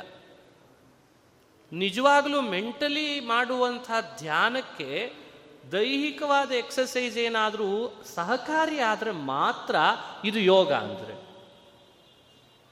ಇಲ್ಲದೆ ಹೋದರೆ ಮೈ ತುಂಬ ಬೆವರುತ್ತಾನೆ, ಮೈ ತುಂಬ ಶ್ರಮ ಮಾಡ್ಕೋತಾನೆ, ಎಲ್ಲಿವರೆಗೂ ಅಂದರೆ ಒಂದು ಕಡೆ ಹೇಳ್ತಾರೆ, ಬ್ರಹ್ಮಸೂತ್ರ ಭಾಷ್ಯಗಳಲ್ಲೆಲ್ಲ ಯೋಚನೆ ಮಾಡಿದ್ದಾರೆ ಯೋಗಶಾಸ್ತ್ರದ ಬಗ್ಗೆ. ಎಲ್ಲಿವರೆಗೂ ಬಹಳ ಫಿಸಿಕಲ್ಲಿ ಎಕ್ಸಸೈಸ್ ಮಾಡಿದ ಕೂಡಲೇ ಬಹುಬೇಗ ಹೋಗಿ ಅಡ್ಡಾದ ಅಂದರೆ ನಿದ್ರೆ ಬಂದ್ಬಿಡ್ತದೆ. ಸ್ಟ್ರೆಸ್ ಆಗ್ತದೆ. ಮತ್ತೆ ಅದಕ್ಕೆ ಅಂದರು, ಓಂ ಏತೇನ ಯೋಗ ಪ್ರತ್ಯುಕ್ತ ಓಂ ಅಂದರು ವೇದವ್ಯಾಸರು. ವ್ಯಾಸರ ಬ್ರಹ್ಮಸೂತ್ರ, ಏತೇನ ಯೋಗ ಪ್ರತ್ಯುಕ್ತ. ಪ್ರತ್ಯುಕ್ತ ನಿರಾಕರಿಸಲ್ಪಟ್ಟಿದೆ ಎಂದಿದ್ದಾರೆ ವೇದವ್ಯಾಸರು ಬ್ರಹ್ಮಸೂತ್ರದ ಯೋಗಶಾಸ್ತ್ರ, ನಾವು ಹೇಳುವ ಅಧ್ಯಾತ್ಮಶಾಸ್ತ್ರದ ನೈಜವಾಗಿ ಯೋಚನೆ ಮಾಡಿದಾಗ ಇದು ಮುಕ್ತಿಗೆ ಸಾಧನ ಆದ್ದರಿಂದ ಅದು ಮುಕ್ತಿಗೆ ಸಾಧನ ಅಲ್ಲ ಅನ್ನೋ ಕಾರಣಕ್ಕೆ ನಾವು ಅದನ್ನು ನಿರಾಕರಿಸ್ತೇವೆ ಅಂತಂದ್ಬಿಡ್ತು. ಯಾವುದು ನಿಜವಾಗಲೂ ಮುಕ್ತಿಗೆ ಸಾಧನವೋ ಅದೇ ಯೋಗಶಾಸ್ತ್ರ. ಯಾವುದು ಮುಕ್ತಿಯನ್ನು ತಂದುಕೊಡಲ್ವೋ ಅದು ವೇದವ್ಯಾಸರಿಗೆ ಸಮ್ಮತ ಅಲ್ಲ, ಅದು ಮೋಕ್ಷಶಾಸ್ತ್ರ ಅಲ್ಲ. ಹಾಗಾದರೆ ನಾವು ಕೃಷ್ಣನ ಮಾತಿನ ಪ್ರಕಾರ ದುಃಖ ಸಂಯೋಗವನ್ನು ಕಳೆಯುವಂತಿದ್ರೆ ಅದನ್ನು ಯೋಗ ಶಬ್ದದಿಂದ ಆಡು. ಇನ್ನೂ ದುಃಖಗಳನ್ನು ನಿನ್ನ ಹತ್ರ ತಂದುಕೊಡೋ ಹಾಗಿದ್ರೆ ಅದನ್ಯಾಕೋ ಯೋಗ ಶಬ್ದದಿಂದ ಆಡ್ತೀಯ ಅಂತಾರೆ ಎಷ್ಟು ಚೆನ್ನಾಗಿ ಹೇಳಿದ್ದಾರೆ. ತಂ ವಿದ್ಯಾತ್ ದುಃಖ ಸಂಯೋಗ ವಿಯೋಗಂ ಯೋಗ ಸಂಹಿತಂ ದುಃಖ ಸಂಪರ್ಕವನ್ನು ದೂರ ಸರಿಸುವಂತೆ ಇರಬೇಕಪ್ಪ. ಅದನ್ನು ಯೋಗ ಸಂಹಿತಂ ವಿದ್ಯಾತ್. ಅದು ಯೋಗ ಶಬ್ದದಿಂದ ಕರಿಬೇಕು. ಅದನ್ನು ಯೋಗ ಅಂತ ಗುರುತಿಸ್ಬೇಕು. ಇಲ್ಲದೆ ಇದ್ರೆ ಅದು ಹೇಳಿದ್ನಲ್ಲ ಆವಾಗಲೇ, ಅದು ರೋಗ ಅಂತ ಗುರುತಿಸ್ಬೇಕಷ್ಟೆ. ಸ ನಿಶ್ಚಯೇನ ಯೋಕ್ತವ್ಯೋ, ಯೋಗೋ ನಿರ್ವಿಣ್ಣ ಚೇತಸ, ಎಷ್ಟು ಅದ್ಭುತವಾದ ಮಾತು. ಮುಮುಕ್ಷುವಾದವನು ನಿಶ್ಚಿತವಾಗಿ ನಿಶ್ಚಿತವಾಗಿ ಆ ಕಡೆಯಲ್ಲಿ ಗಮನ ಹರಿಸಲೇಬೇಕಂತ, ಆ ಸಮಾಧಿಯ ಯೋಗದ ಕಡೆ. ಯೋಗ ಮಾಡ್ರಿ. ದುಃಖ ಕಳೀತದೆ ಹೇಗೆ ಅಂತ ಪ್ರಶ್ನೆ. ದುಃಖ ಹೇಗೆ ಕಳೀತದೆ? ಒಂದು ರಹಸ್ಯಗಳನ್ನು ಸ್ವಲ್ಪ ಸ್ವಲ್ಪ ಹೇಳ್ತೇನೆ ಅಷ್ಟೇ, ಬಹಳ ಹೇಳೋದಲ್ಲ. ಪರೀಕ್ಷೆ ಮಾಡಿ ನೋಡೋಣ. ಕೆಲವರಿಗೆ ಮಂಡಿ ನೋವಿದೆ. ಅಬ್ಸರ್ವೇಷನ್ ಅವರಿಗೆ ದೇವ್ರ ಕಡೆಗಿಲ್ಲ, ಮಂಡಿ ಕಡೆಗಿರ್ತದೆ. ನಾನು ಕೇಳೋದೇನೆಂದರೆ, ಎಷ್ಟು ಅಬ್ಸರ್ವೇಷನ್ ಮಂಡಿ ಕಡೆಗೆ ನಾವು ಇಟ್ಕೊಂಡಿರ್ತೇವಲ್ಲ, ಅದರದ್ದು ಕಾಲ್ಭಾಗ ಅಬ್ಸರ್ವೇಷನ್ ದೇವರ ಹತ್ರ ಹಾಕು, ಮಂಡಿ ನೋವು ಹೋಗಿರ್ತದಂತೆ. ಇಷ್ಟೇ, ಇದೊಂದು ಸಣ್ಣ ರಹಸ್ಯ. ಪರೀಕ್ಷೆ ಮಾಡಿರ್ಬೇಕಂದ್ರೆ. ನಿಮ್ಮ ನಿಮ್ಮದೇ ಅಬ್ಸರ್ವೇಷನ್ನು ನಿಮಗಾಗುವ ದೈಹಿಕ ವ್ಯವಸ್ಥೆಗಳಲ್ಲಿ, ಬದಲಾವಣೆಗಳಲ್ಲಿ ಎಷ್ಟಿರ್ತದೋ, ಅದರದ್ದೊಂದು ಕಾಲಭಾಗ ಭಗವಂತನ ಹತ್ರ ಹಾಕ್ರಿ, ಸಾಕ್ಬೇಕಂತ. ಪರೀಕ್ಷೆ ಮಾಡಿ. ಇದೇ ಯೋಗ. ಕೈ ನೋವಿದೆ. ಕೈ ಕಡೆಗೆ ಯೋಚನೆ ಜಾಸ್ತಿ ಮಾಡಬೇಡ ಅಂದರೆ ಜಾಸ್ತಿ ಅದನ್ನೇ ಮಾಡ್ಲಿಕ್ಕೆ ಶುರು ಮಾಡ್ತಾನೆ. ಅದಕ್ಕೆ ನಾನು ಈ ಭಾಷೆಯಲ್ಲಿ ಹೇಳ್ತೀನಿ. ಎಷ್ಟು ಯೋಚನೆ ನೋವಿನ ಕಡೆಗೆ ಹಾಕ್ತೀಯೋ ಅದರದ್ದು ಅರ್ಧದಷ್ಟಾದರೂ ದೇವ್ರ ಕಡೆಗೆ ಹಾಕು. ಅಂತೂ ಯೋಚನೆ ಅಂತೂ ಮಾಡಲೇಬೇಕಾ? ಇದು ನೋಡಿ, ಧ್ಯಾನ ಯೋಗದ ವಿಶೇಷತೆ ಹೇಳ್ತದೆ. ಆದ್ದರಿಂದಲೂ ಮನುಷ್ಯ ಅಬ್ಸರ್ವೇಷನ್ನನ್ನು ಹೆಚ್ಚು ಪರಮಾತ್ಮನ ಕಡೆಗೆ ಇರಿಸಿದ್ರಿಂದಲೂ ಆ ನೋವನ್ನು ಕಡಿಮೆ ಮಾಡಿಕೊಳ್ಳೋ ಜವ, ಮಾಡಿಸೋ ಜವಾಬ್ದಾರಿ ಭಗವಂತ ಹೊರತಿರ್ತಾನೆ. ಪರೀಕ್ಷೆ ಮಾಡಿರ್ಬೇಕಾದ್ರೆ. ಕಣ್ಣಿರ್ಬೋದು, ಕಾಲಿರ್ಬೋದು. ಅದಕ್ಕೆ ಇದಕ್ಕೊಂದು ಉದಾಹರಣೆ. ಸಣ್ಣ ವಯಸ್ಸಿನಲ್ಲಿ ನಾವು, ನೀವು ಡಾಕ್ಟ್ರ್ ಹತ್ರ ಇಂಜೆಕ್ಷನ್ ತಗೊಳ್ಳಿಕ್ಕೆ ಹೋಗ್ತಿರ್ತೀವಿ. ನಾನು ಹೋಗ್ತಿದ್ದೆ ಎಲ್ಲರೂ ಹೋಗಿರ್ತಾರೆ ಇಂಜೆಕ್ಷನ್ನಿಗೆ. ಇಂಜೆಕ್ಷನ್ ಕೊಡೋ ಡಾಕ್ಟ್ರು ನಾನಾ ರೀತಿ ಇರ್ತಾರೆ. ನನ್ನ ಅಬ್ಸರ್ವೇಷನ್ ಬಹಳ ಬೇರೆ ಬೇರೆ ಕಡೆಯಲ್ಲಿ ಹೋದಾಗ ಇಂಜೆಕ್ಷನ್ ಕೊಡುವಾಗ ಸಾಧಾರಣ ಸಣ್ಣ ವಯಸ್ಸಿನಾಗ ಏನಾಗ್ತಿರ್ತದೆ ಅಂದರೆ ಇಂಜೆಕ್ಷನ್ ಕಡೆಗೆ ಕಣ್ಣಿರ್ತದೆ. ಚುಚ್ತಾರೆ ಅಂದರೆ ಇನ್ನೂ ಕಣ್ಣಲ್ಲಿ ಮೊದಲೇ ನೀರು ಬಂದಿರ್ತದೆ. ಚುಚ್ತಾರಲ್ಲ? ಚುಚ್ತಾರೆ ಅಂದರೆ ನೋವು ಬರ್ತಿರ್ತದೆ. ಆ ಸೂಜಿ, ಇದು ಚೂ ಬೇರೆ ಇದೆ. ಅಯ್ಯಪ್ಪ, ಇದೇ ಚುಚ್ತಾರಾ? ಎಷ್ಟು ನೋವಾಗ್ತದೆ? ವಿತಿನ್ ಸೆಕೆಂಡಲ್ಲಿ ಮುಗಿಯೋ ಇಂಜೆಕ್ಷನ್ ಇಷ್ಟು ವ್ಯವಸ್ಥೆ ಮಾಡಿರ್ತದೆ ನಮಗೆ. ಚುಚ್ಚುತ್ತಾರ ನೋವಾಗ್ತದ ಅಂತ ಕಣ್ಣಲ್ಲಿ ನೀರು ಬರ್ತದೆ. ಡಾಕ್ಟ್ರ್ ಏನು ಮಾಡ್ತಾನೆ? ಕೆಲವು ಡಾಕ್ಟ್ರ್ ಎಲ್ಲರದ್ದು ಅಂತಲ್ಲ ಡಾಕ್ಟ್ರ್ ಏನು ಮಾಡ್ತಾನೆ? ತಕ್ಷಣಕ್ಕೆ ಹೇಳಿರ್ತೇನೆ ಸುಮ್ಮನೆ ಹಾಗೆ. ಹಾಂ ಇವತ್ತು ಬತ್ ಬೆಳಗ್ಗೆ ಏನು ಮಾಡಿದ್ರಿ ಅಂತ ಕೇಳ್ತಾನವ. ಮನುಷ್ಯನ ಅಬ್ಸರ್ವೇಷನ್ನು ಸೂಜಿ ಕಡೆ, ಚುಚ್ಚೋದ್ರ ಕಡೆಯಲ್ಲಿದ್ದರೆ ನೋವಿನ ಅನುಭವ ಜಾಸ್ತಿ ಆಗ್ತದೆ. ಅದಕ್ಕೆ ಕೆಲವು ಡಾಕ್ಟ್ರ್ ಏನು ಮಾಡ್ತಾರೆ ಹೋದ ಕೂಡಲೇ, ಹಾಂ, ಬೆಳಗ್ಗೆ ಏನು ಮಾಡಿದ್ರಿ? ಅಂತ ಕೇಳ, ಬೆಳಗ್ಗೆ ಏನು ಮಾಡಿದ್ರಿ? ಅಂತ ಕೇಳೋ ಪ್ರಸಂಗ ಇರಲ್ಲ ಅವನಿಗೆ. ಬೇಕಂತಲೇ ಕೇಳ್ತಾನೆ, ಬೆಳಗ್ಗೆ ಏನು ಮಾಡಿದ್ರಿ? ಆ, ಇವತ್ತು ಏನೇನು ತೊಗೊಂಡ್ರಿ? ಆಹಾರ ತೊಗೊಳೋದು ಮೊದಲೇ ಕೇಳಿಬಿಟ್ಟಿರ್ತಾನೆ, ಬಂದಾಗಲೇನೆ ಏನಾಗಿದೆ ಅಂತ. ಆದರೂ ಕೇಳ್ತಾನೆ, ಏನು ತೊಗೊಂಡ್ರಿ? ಆ, ಇಂಜೆಕ್ಷನ್ ಮಾಡಿಸ್ಕೊಳ್ಳುವನ ಮನಸ್ಸನ್ನು ಡೈವರ್ಟ್ ಮಾಡಲಿಕ್ಕೆ ಡಾಕ್ಟ್ರು ಮಾಡೋ ಒಂದು ಸಣ್ಣ ಉಪಾಯ ತಕ್ಷಣಕ್ಕೆ ಅವನ ಮಾತಿನಲ್ಲಿ ಒಂದು ಗಾಂಭೀರ್ಯ ಇರ್ತದೆ. ಆ, ಬೆಳಗ್ಗೆ ಏನು ಮಾಡಿದ್ರಿ ಅದೇನಾಗ್ತದೆ? ಅದೇನು ಭಾಳ ಹೊತ್ತಿಲ್ಲ. ಮುಗಿಸ್, ಹೀಗೆ ನೋಡೋ ಅಷ್ಟರಲ್ಲಿ ಇಂಜೆಕ್ಷನ್ ಮುಗಿದೋಗಿರ್ತದೆ ಆಮೇಲೆ.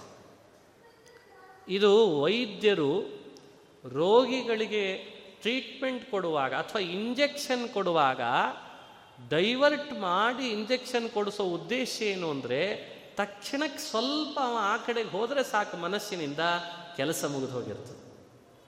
ಇದು ಅನುಭವಿಸ್ತೇವಲ್ಲ?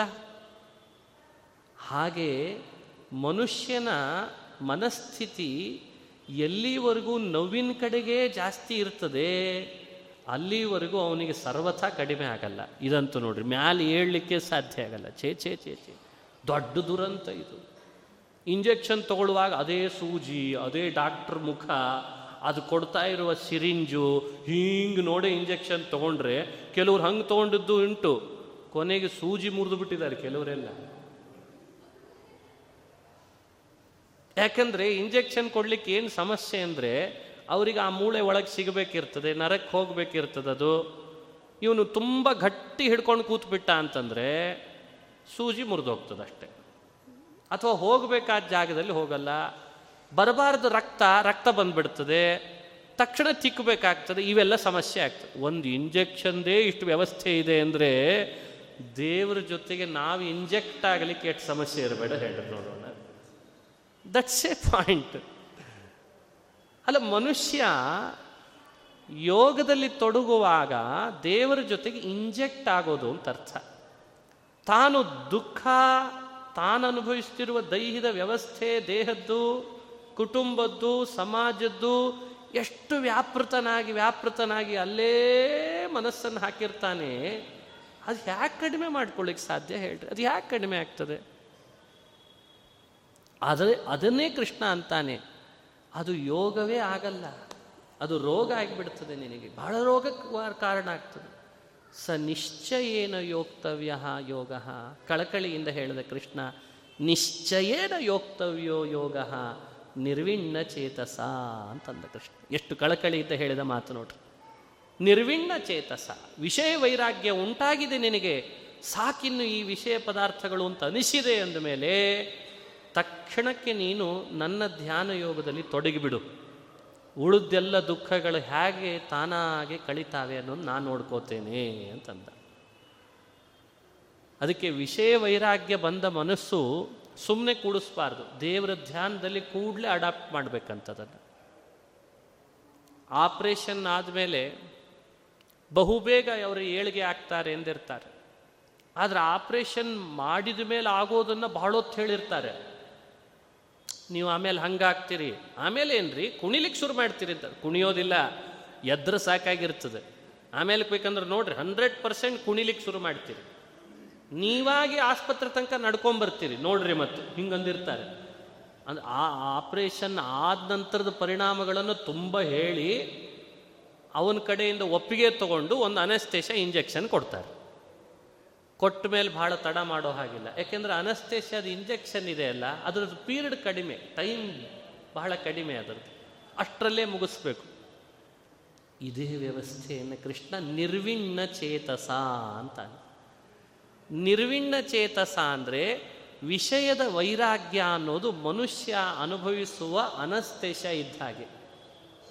ಅವನು ಎಲ್ಲಿವರೆಗೂ ವಿಷಯ ವೈರಾಗ್ಯದಿಂದ ದೂರ ಆಗಿ ನಿರ್ವಿಣ್ಣ ಮನಸ್ಕನಾಗಿರ್ತಾನೆ ತಕ್ಷಣ ಅವ ಧ್ಯಾನ ಯೋಗದ ಆಪರೇಷನ್ನಲ್ಲಿ ತೊಡಗಿಬಿಟ್ಟ ಅಂದರೆ ಭಗವಂತ ಬೇಗ ಅನುಗ್ರಹ ಮಾಡ್ತಾನಂತ. ಎಷ್ಟು ಸ್ಪಷ್ಟ ಹೇಳ್ದ, ಸ ನಿಶ್ಚಯೇನ ಯೋಕ್ತವ್ಯ ಅಂತಂದ. ಅವಶ್ಯವಾಗಿ ಮುಮುಕ್ಷುವಾದವನು ಧ್ಯಾನ ಮಾಡಲೇಬೇಕು. ಇಲ್ಲದೇ ಇದ್ರೂ ಉಪಯೋಗ ಇಲ್ಲ. ಅವನು ಉದ್ಧಾರ ಅದರಿಂದಲೇ ಸಾಧ್ಯ.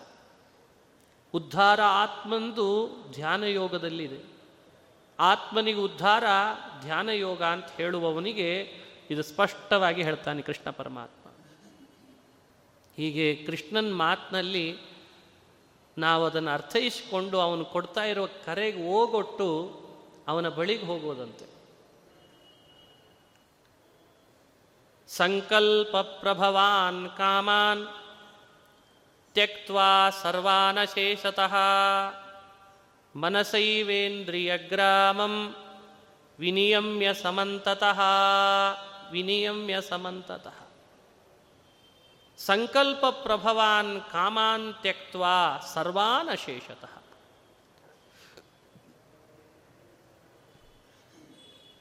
ಧ್ಯಾನ ಧ್ಯಾನಯೋಗದ ವ್ಯವಸ್ಥೆಯಲ್ಲಿ ಮತ್ತೊಂದು ವಿಷಯವನ್ನು ಕೃಷ್ಣ ಸ್ಪಷ್ಟಪಡಿಸ್ತಾನೆ.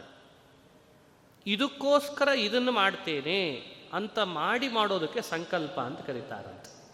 ಇದಕ್ಕಾಗಿ ಇದನ್ನು ಮಾಡ್ತೇನೆ ಅಂತ ಹೊರಟ್ರೆ ಅದಕ್ಕೇನಂತ ಹೆಸರು? ಸಂಕಲ್ಪ. ಏತದರ್ಥಂ ಇದಂ ಕುರ್ಯಾಂ. ಇದಕ್ಕೋಸ್ಕರ ಇದನ್ನು ಮಾಡ್ತೇನೆ ಅಂದರೆ ಸಂಕಲ್ಪ ಅಂತೆ. ಇದು ಏನಿದೆ? ಇದು ಮನುಷ್ಯ ಬಿಡ್ಲಿಕ್ಕೆ ಶುರು ಮಾಡಬೇಕು ಅಂತಾನೆ ಕೃಷ್ಣ. ಇದಕ್ಕೋಸ್ಕರ ಇದನ್ನು ಮಾಡ್ತೇನೆ ಅನ್ನೋದನ್ನು ಬಿಟ್ಬಿಡ್ಬೇಕಂತೆ. ಯಾರೋ ಕೇಳಿದ್ರು, ಹಂಗೆ ಮಾಡದೆ ಮತ್ತೇನು ಮಾಡಬೇಕು? ಅವನಿಗೋಸ್ಕರ ಇದನ್ನು ಮಾಡ್ತೇನೆ, ಹೀಗೆ ಅಂತ ನೋಡ್ರಿ, ವ್ಯತ್ಯಾಸ ಆಗ್ತದಲ್ಲ?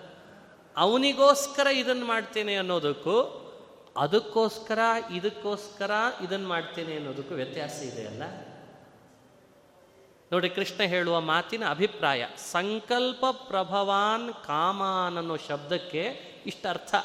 ಇದಕ್ಕಾಗಿ, ಈ ಫಲಕ್ಕಾಗಿ ನಾನು ಇದನ್ನು ಮಾಡ್ತೇನೆ. ಅಂತ ಏನು ಸಂಕಲ್ಪ ಮಾಡಿ ಮಾಡಿ ಹೊರಟಿರ್ತಾನೆ, ಅಂಥ ಕಾಮ ವಿಷಯ ಭೋಗಗಳನ್ನು ಪೂರ್ಣ ಪರಿತ್ಯಜಿಸ್ತಾನಂತ ಪೂರ್ಣ ಪರಿತ್ಯಜಿಸಬೇಕು ಮನಸೈವೇಂದ್ರಿಯ ಗ್ರಾಮಂ ವಿನಿಯಮ್ಯ ಸಮಂತತಃ. ಜ್ಞಾನೋಪಾಯದಲ್ಲಿ ತೊಡಗಿದ ವ್ಯವಸ್ಥೆ, ಭಗವಂತನ ಸಾಕ್ಷಾತ್ಕಾರದಲ್ಲಿ ಪ್ರಯತ್ನ ಪಡುವ ಯೋಗ್ಯ ವ್ಯಕ್ತಿ ಆದರೆ ಇವುಗಳನ್ನಂತೂ ಯಾವಾಗಲೂ ನಿಯಂತ್ರಿಸಿ, ಯಾವಾಗಲೂ ತನ್ನ ಹಿಡಿತದಲ್ಲಿಟ್ಟುಕೊಂಡು ತಾನು ತೊಡಗಲಿ ಅಂತ ಕೃಷ್ಣ ಪರಮಾತ್ಮ ಹೇಳ್ತಾನೆ. ಇಂದ್ರಿಯಗಳ ನಿಯಮನ ಮನಸ್ಸಿನಿಂದಲೇ ಆಗುವುದು ಅದಕ್ಕೆ ಕೃಷ್ಣ, ಮನಸೈವ ಇಂದ್ರಿಯ ಗ್ರಾಮಂ ನಿಯಮ್ಯ ಅಂತ ನಿನ್ನಿಂದ್ರಿಯಗಳನ್ನು ಇನ್ಯಾರ್ದೋ ಮೂಲಕ ಕಂಟ್ರೋಲ್ ಮಾಡ್ತೀನಿ ಅಂದ್ರೆ ಸಾಧ್ಯ ಇಲ್ಲಪ್ಪ, ನಿನ್ನ ಮನಸ್ಸಿನಿಂದಲೇ ನಿನ್ನಿಂದ್ರಿಯ ಗ್ರಾಮವನ್ನು ನೀನು ಕಂಟ್ರೋಲ್ ಮಾಡು ಅಂತಂದ ಕೃಷ್ಣ. ಇಲ್ಲಿ ಗ್ರಾಮ ಅಂತಾನೆ. ಸಾಧಾರಣವಾಗಿ ಗ್ರಾಮ ಅಂದರೆ ಗ್ರಾಮ ಹಳ್ಳಿ, ನಗರ, ಪಟ್ಟಣ, ರಾಜಧಾನಿ ಹೀಗೆಲ್ಲ ಶಬ್ದಗಳು ಕೇಳಿರ್ತೇವಲ್ಲ? ಶ್ರೀಕೃಷ್ಣ ಇಂದ್ರಿಯಗಳನ್ನು ಒಂದು ಕಡೆ ಕುದುರೆಗಳು ಅಂತ ಹೇಳಿದಾನೆ. ಇನ್ನೊಂದು ಕಡೆ ಇದೇ ಭಗವದ್ಗೀತೆಯಲ್ಲಿ ಇಂದ್ರಿಯಾಣಿ ಹಯಾನ್ಯಾಹುಹು, ಕುದುರೆ ಅಂತ ಹೇಳ್ತಾನೆ. ಇಲ್ಲಿ ಮಾತ್ರ ಸ್ಪೆಸಿಫಿಕ್ ಆಗಿ ಕೃಷ್ಣ ಇಂದ್ರಿಯಗಳನ್ನು ಗ್ರಾಮ ಅಂತಂತಾನೆ. ಮನಸ್ಸಿನಿಂದ ನಿಯಂತ್ರಿಸು ಅಂತ ಹೇಳ್ತಾನೆ. ಮನಸೈವೇಂದ್ರಿಯ ಗ್ರಾಮಂ ವಿನಿಯಮ್ಯ ಅಂತ ಇಲ್ಲಿ ಹೇಳ್ತಾನೆ. ಸಂಕಲ್ಪ ಪ್ರಭವಾನ್ ಕಾಮಾನ್ ಅಂತ ಅಲ್ಲಿ ಅದನ್ನು ವಿವರಣೆ ಕೊಡ್ತಾನೆ. ಇವುಗಳನ್ನು ಸ್ವಲ್ಪ ನೀವು ಅಬ್ಸರ್ವ್ ಮಾಡಿರಿ. ಜೀವ ಅವನು ಗ್ರಾಮಾಧಿಪತಿ.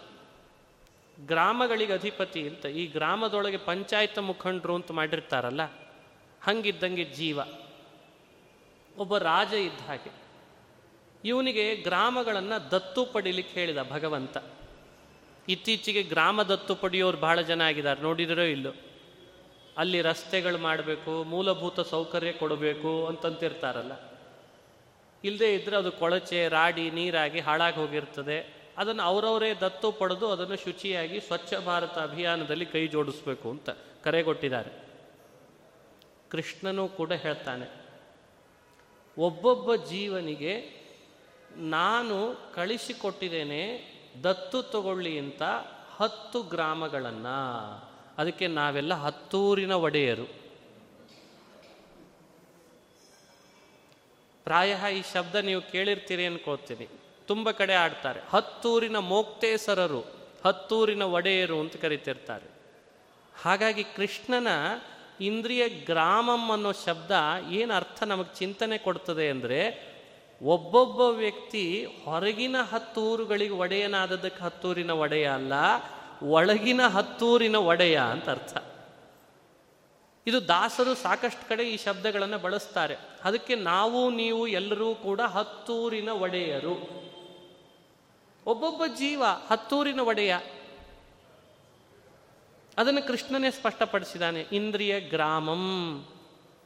ಹತ್ತು ಊರನ್ನು ತನ್ನ ಒಡೆತನದೊಳಗೆ ತಾನು ಇಟ್ಕೊಳ್ಬೇಕಾದ್ರೆ ಊರೂರುಗಳನ್ನು ಒಡೆತನದಲ್ಲಿ ಇಟ್ಕೊಳ್ಳೋದು ಅಂದ್ರೆ ಏನರ್ಥ? ಊರಿನಲ್ಲಿ ಬೇಕಾದ ಮೂಲಭೂತ ಸೌಕರ್ಯಗಳನ್ನು ಒದಗಿಸಿ ಅಲ್ಲಿರುವ ಪ್ರಜೆಗಳಿಗೆ ಯಾವುದೇ ರೀತಿಯಾದ ಅಡ್ಡಿ ಆತಂಕಗಳು, ಕಳ್ಳರ ಕಾಕರ ಭಯ ಆಗದಂತೆ ನೀರಿಗೆ ಮುಂತಾದವುಗಳಿಗೆ ತೊಂದರೆ ಆಗದಂತೆ ನೋಡಿಕೊಂಡ್ರೆ ಒಳ್ಳೆ ಒಡೆತನ ಅಂತ ಅರ್ಥ. ಅದಕ್ಕೆ ಕೃಷ್ಣ ಎಷ್ಟು ಸ್ಪಷ್ಟ ಹೇಳಿದ್ದಾನೆ. ಒಂದೊಂದು ಇಂದ್ರಿಯಗಳ ಜೊತೆಯಲ್ಲಿ ಯಾವ್ಯಾವ ವಿಷಯ ಪದಾರ್ಥಗಳ ಸಂಪರ್ಕ ಆಗ್ತದಲ್ಲ, ಅದನ್ನು ಇತಿಮಿತಿಗೊಳಿಸಿಬಿಟ್ರೆ ಅದು ನಮ್ಮ ಒಡೆತನದಲ್ಲಿದೆ ಅಂತ ಅರ್ಥ. ಇದನ್ನೇ ಕೃಷ್ಣ ಹೇಳ್ದ. ಇತಿಮಿತಿಗೊಳಿಸೋದು. ಇಂದ್ರಿಯಗಳಿಗೆ ರೂಪದ ಸಂಪರ್ಕಕ್ಕೆ ಇತಿ ಹಾಕು, ಮಿತಿ ಹಾಕು. ಇಷ್ಟು ಸಾಕು. ಕಿವಿಗಳಿಗೆ ಶಬ್ದದ ಸಂಪರ್ಕದ ಇತಿಮಿತಿ ಹಾಕು. ಜಾಸ್ತಿ ನೀನು ಅದರ ಜೊತೆಗೆ ಸಂಪರ್ಕ ಮಾಡಬಾರ್ದು. ಅದಕ್ಕೆ ನೀನು ಇತಿಮಿತಿ ಹಾಕು. ಯಾಕೆ ನೀನು ಒಡೆಯ? ನೀನು ಒಡೆಯ, ಅದನ್ನು ಸರಿಯಾಗಿ ನೋಡ್ಕೋ. ಯಾರೋ ಕೇಳಿದ್ರು, ಜಾಸ್ತಿ ಶಬ್ದದ ಸಂಪರ್ಕ ಪಡಿಸಿದ್ರೆ ಏನಾಗ್ತದೆ? ಊರು ಹಾಳಾಗ್ತದೆ. ಊರು ಹಾಳಾಗ್ತದಪ್ಪ. ಊರು ಹಾಳಾಗ್ಲಿಕ್ಕೆ ಕೊಡಬೇಡವೋ. ಊರು ಹಾಳು ಮಾಡಬೇಡ. ಹಾಗೆ ಜಾಸ್ತಿ ವಿಷಯಗಳ ಸಂಪರ್ಕದಿಂದ ಊರು ಹಾಳಾಗ್ತದೆ. ಅರ್ಥಾತ್ ಇಂದ್ರಿಯಗಳು ಹಾಳಾಗ್ತವೆ. ತುಂಬಾ ಕಣ್ಣಿನಿಂದ ವಿಷಯದ ಸಂಪರ್ಕ ಮಾಡಿಸಿದರೆ ಕಣ್ಣು ಹಾಳಾಗ್ತದೆ. ಹೀಗೆ ಹೇಳೋದು ಒಂದೇ. ಊರು ಹಾಳಾಗ್ತದೆ ಅಂತ ಸಾಮಾನ್ಯ ಶಬ್ದದಲ್ಲಿ ಅದನ್ನು ಪರಿಚಯಿಸೋದು ಒಂದೇ. ಅದನ್ನು ಕೃಷ್ಣ ಹೇಳ್ದ, ಹೊರಗಿನ ಊರುಗಳನ್ನು ಒಡೆತನಕ್ಕೆ ತಗೊಂಡು ದತ್ತು ಪಡೆದು ಒಡೆಯ ಅಂತ ಅನಿಸ್ಲಿಕ್ಕೆ ಅಥವಾ ಅವುಗಳನ್ನು ನೀನು ಉದ್ಧಾರ ಮಾಡಲಿಕ್ಕೆ ಹೊರಗಿನ ಎಷ್ಟೋ ಜನರನ್ನು ನೇಮಕ ಮಾಡಬೇಕಾಗ್ತದೆ. ಅಷ್ಟಿಲ್ಲಿ ಕಷ್ಟನೇ ಇಲ್ಲ ಅಂದ. ಒಬ್ಬನನ್ನು ನೇಮಕ ಮಾಡಿ ಸಾಕು. ಅವ ಹತ್ತು ರೂಪ ತಗೋತಾನಂತೆ. ಯಾರು? ಮನಸ್ಸು. ಅವನು ಒಬ್ಬ ಸಾಕಂತೆ. ಅವ ಕಣ್ಣು ಅನ್ನೋ ಊರು ನೋಡ್ಕೋತಾನೆ. ಕಿವಿ ಅನ್ನೋ ಊರು ನೋಡ್ಕೋತಾನೆ, ಕಾಲು ಅನ್ನೋ ಊರು ನೋಡ್ಕೋತಾನೆ, ಕೈ ಅನ್ನೋ ಊರು ನೋಡ್ಕೋತಾನೆ. ನೀ ಮನಸ್ಸಿಗೆ ಒಬ್ಬನಿಗೆ ಹೇಳಿಬಿಡು ಹತ್ತು ಊರುಗಳನ್ನು ಹೇಗೆ ನಿಯಂತ್ರಿಸಬೇಕು ಅನ್ನೋದು ಅವನಿಗೆ ಗೊತ್ತಿದೆ. ಆ ಟ್ರೀಟ್ಮೆಂಟ್ ಮನಸ್ಸಿಗೆ ಕೊಟ್ಟು ಆ ಹತ್ತೂರುಗಳ ಒಡೆತನ ನಿಂದು ಸರಿ ಇರ್ತದೆ ಅಂತಂದಂತೆ ಎಷ್ಟು ಸ್ಪಷ್ಟ ಹೇಳಿದಾನೆ ಕೃಷ್ಣ ಪರಮಾತ್ಮ. ಹೀಗಾಗಿ ಮನಸೈವೇಂದ್ರಿಯ ಗ್ರಾಮಂ ಗ್ರಾಮಂ ಅಂದರೆ ಸಮೂಹ ಅಂತ ಅರ್ಥ ತಿಳಿಸ್ತಾರೆ. ಇಂದ್ರಿಯಗಳ ಸಮೂಹ ಅಂತ ಒಂದು ಅರ್ಥನೂ ಬರೀತಾರೆ. ಗ್ರಾಮ ಶಬ್ದದ ಒಳ ಅರ್ಥ ನಾನು ಚಿಂತನೆ ಮಾಡುವಾಗ ಊರು ಅಂತ ಇಟ್ಕೊಂಡ್ರೆ ಊರಿನ ಒಡೆತನವನ್ನು ಜೀವ ಇಟ್ಕೊಂಡಿರ್ತಾನೆ ಅಂತ ಭಾವಿಸಿ ಮನಸ್ಸನ್ನು ಮಂತ್ರಿ ಸ್ಥಾನದಲ್ಲಿರಿಸಿ ಮಂತ್ರಿಯ ಮೂಲಕ ರಾಜನಾದ ಜೀವ ಹತ್ತೂರಿನ ಒಡೆತನವನ್ನು ಚೆನ್ನಾಗಿ ಇಟ್ಟುಕೊಂಡ ಅಂದರೆ ತಾನಾಗೆ ಧ್ಯಾನ ಯೋಗಕ್ಕೆ ಉಪಯೋಗ ಆಗ್ತದೆ. ಅದನ್ನು ಕೃಷ್ಣ ಹೇಳ್ದ. ಹೀಗೆ ಕೃಷ್ಣನ ಮಾತಿನಲ್ಲಿ ನಾವು ಚಿಂತನೆ ಮಾಡಲಿಕ್ಕಿದೆ. ಅಷ್ಟು ಸುಲಭ ಅಲ್ಲ, ಅವನು ಒಂದೊಂದೇ ಮೆಟ್ಲನ್ನು ಹತ್ತಿಸ್ಲಿಕ್ಕೆ ಪ್ರಯತ್ನ ಪಡ್ತಾನೆ ಭಗವಂತ ಧ್ಯಾನ ಯೋಗದಲ್ಲಿ. ಶನೈ ಶನೈರುಪರಮೇತ್ ಬುದ್ಧ್ಯಾ ಧೃತಿಗೃಹೀತಯ ಆತ್ಮಸಂಸ್ಥಂ ಸಂಸ್ಥಂ ಕೃತ್ವ ನ ಕಿಂಚಿದಪಿ ಚಿಂತೆಯೇತ್ ಯತೋ ಯತೋ ನಿಶ್ಚರತಿ ಮನಶ್ಚಂಚಲಮಸ್ಥಿರಂ. ತತಸ್ತತೋ ನಿಯಮೈತತ್ ಆತ್ಮನ್ನೇವ ವಶಂ ನಯೇತ್. ಮನುಷ್ಯ ಮನಸ್ಸನ್ನು ನಿಯಂತ್ರಣಕ್ಕೆ ತರಬೇಕು. ಅಂದರೆ ಇಂದ್ರಿಯಗಳನ್ನು ಮನಸ್ಸಿನ ಮೂಲಕ ನಿಯಂತ್ರಣಕ್ಕೆ ತರಲಿಕ್ಕೆ ಸಾಧ್ಯ ಕೃಷ್ಣ ಹೇಳಿದ ಮಾತಿನಲ್ಲಿ. ಮನಸ್ಸನ್ನು ಹೇಗೆ ನಿಯಂತ್ರಣಕ್ಕೆ ತರೋದು ಅಂತ ಪ್ರಶ್ನೆ. ಶನೈ ಶನೈರುಪರಮೇತ್ ಬುದ್ಧ್ಯಾ ಧೃತಿಗೃಹೀತಯ. ಅಷ್ಟು ಸುಲಭ ಅಲ್ಲ ಮನಸ್ಸು ನಿಯಂತ್ರಣಕ್ಕೆ ಬರೋದು. ಅದಕ್ಕೆ ಕೃಷ್ಣನಿಗೂ ಗೊತ್ತು. ಅದಕ್ಕೆ ಕೃಷ್ಣ ಅಂದ, ಶನೈ ಶನೈ ರೂಪರಮೇತ್ ಅಂತಂದ. ಯಾವುದನ್ನು ಮನುಷ್ಯ ಬಹುಬೇಗನೆ ಅಡಾಪ್ಟ್ ಮಾಡಿಕೊಳ್ಳಾರ ಮನಸ್ಸಿನಿಂದ. ಹಿಂಗೆ ಮಾಡು ಅಂತ ನಾವು ನೂರು ಸಲ ಹೇಳ್ಬೋದು. ಅದು ಅವನ ಮನಸ್ಸಿಗೆ ಹೋಗೋ ತನಕನೂ ಕೂಡ ಅವನೇನು ಆ ದಾರಿಗೆ ಬರ್ತಿರೋದಿಲ್ಲ. ಸಾಧ್ಯನೇ ಇಲ್ಲ. ಅದು ಕೃಷ್ಣನೇ ಮಾತನಾಡಿ ಹೇಳ್ತಾನೆ, ಧೈರ್ಯೋಪೇತವಾದ ಧೃತಿಗೃಹೀತೆಯ ಧೈರ್ಯೋಪೇತ ಧಾರಣಾದಿಂದ ನಮ್ಮ ನಮ್ಮ ಮನಸ್ಸನ್ನು ನಿಧಾನ ನಾವು ವಿಷಯಗಳಿಂದ ವಿಷಯಗಳಿಂದ ದೂರ ತರಬೇಕು ಅಂದರೆ ಮೆಲ್ಲನೆ ಮಾಡಬೇಕಂತ ಈ ಕೆಲಸ. ಅದಕ್ಕೆ ಧೃತಿ ಗೃಹೀತಯ ಅಂತ ಒಂದು ಶಬ್ದ ಹಾಕ್ತಾನೆ. ಮೇಲ್ನೋಟಕ್ಕೆ ಇದು ನಮಗೂ ಗೊತ್ತಾಗ್ತಿರಲಿಲ್ಲ. ಇದು ಏನು ಧೈರ್ಯದಿಂದ ಇನ್ನು ಧೈರ್ಯದಿಂದ ಮನಸ್ಸನ್ನು ನಿಧಾನ ಉಪರಮಿಸು ಅಂದ್ರೆ ಏನದು? ಧೃತಿ ಗೃಹೀತಯ ಅಂತಾನೆ. ಧೃತಿ ಅಂದರೆ ಧೈರ್ಯ. ಧೈರ್ಯೋಪೇತ ಧಾರಣೆ ಬೇಕಂತ. ಅದಕ್ಕೆ ಧೈರ್ಯೋಪೇತ ಧಾರಣೆಯ ಬಗ್ಗೆ ಒಂದು ನಾಲ್ಕು ಅಭಿಪ್ರಾಯಗಳನ್ನು ಹಂಚಿಕೊಳ್ಬೇಕು, ಒಂದು ನಾಲ್ಕು ಮಾತು. ಮನುಷ್ಯನ ಮನಸ್ಸು ವಿಷಯಗಳನ್ನು ಬಿಡಲಿಕ್ಕೆ ಯಾಕೆ ಹಿಂಜರಿತದೆ ಅಂದರೆ ಧೈರ್ಯ ಸಾಲದಂತೆ. ಎಲ್ಲಿ ತಿನ್ನೋದು ಬಿಟ್ಟರೆ ಏನಾಗಿಬಿಡ್ತದೋ, ಹಿಂಗೆ ಶುರು ಆಗಿರ್ತದೆ ಇದನ್ನು ಬಿಟ್ಟರೆ ಏನಾಗ್ತದೋ, ಏನೋ. ಹಿಂಗೆ ತಾನೇ ಒಂದು, ಒಂದಿಷ್ಟು ಕಲ್ಪನೆ ಮಾಡ್ಕೊಂಡಿದ್ದಾನೆ ತಾನೇ. ನಾಳೆ ನಾನೇನಾದರೂ ನೋಡೋದು ಬಿಟ್ಟರೆ ಏನಾಗಿಬಿಡ್ತದೋ? ಹೀಗೆ ಒಳಗಡೆಯಿಂದ ಹಾಗೆ ಇಂಟೆನ್ಷನ್ನಿ ಕ್ರಿಯೇಟ್ ಆಗಿಬಿಟ್ಟಿದ್ದಾನೆ ಎಷ್ಟೋ ಸಲ ನಾನು ಅದಕ್ಕೆ ಅಲ್ಲಲ್ಲಲ್ಲಿ ಯೋಚನೆ ಮಾಡುವಾಗ ಅನ್ನಿಸ್ತಿರ್ತದೆ ನಾನೇ ಮೊಬೈಲ್ ನೋಡೋದು ಬಿಟ್ಟರೆ ಏನಾಗಿಬಿಡ್ತದೋ ಏನೋ ಜಗತ್ತು. ತಾನೇ ಮಾಡ್ಕೊಂಡಿರ್ತಾನೆ ಹಾಗೆ. ಏನೇನು ಆಗಲ್ಲ ಅನ್ನೋ ಧೈರ್ಯನೇ ಇಲ್ಲ. ಧೈರ್ಯ ಇದ್ದರೆ ತಾನಾಗೆ ಬಿಡ್ತಿದ್ದ? ಹಾಗೆ ಇಡೀ ಫಿಸಿಕಲ್ಲಿ ಮೆಂಟಲ್ಲಿ ಕೆಲವು ಆ್ಯಕ್ಟಿವಿಟಿಗಳನ್ನು ಹುಟ್ಟಿದಾಗಿಂದ ಬೆಳೆಸ್ಕೊಂಡಿರ್ತೇವಂತೆ ನಾವು.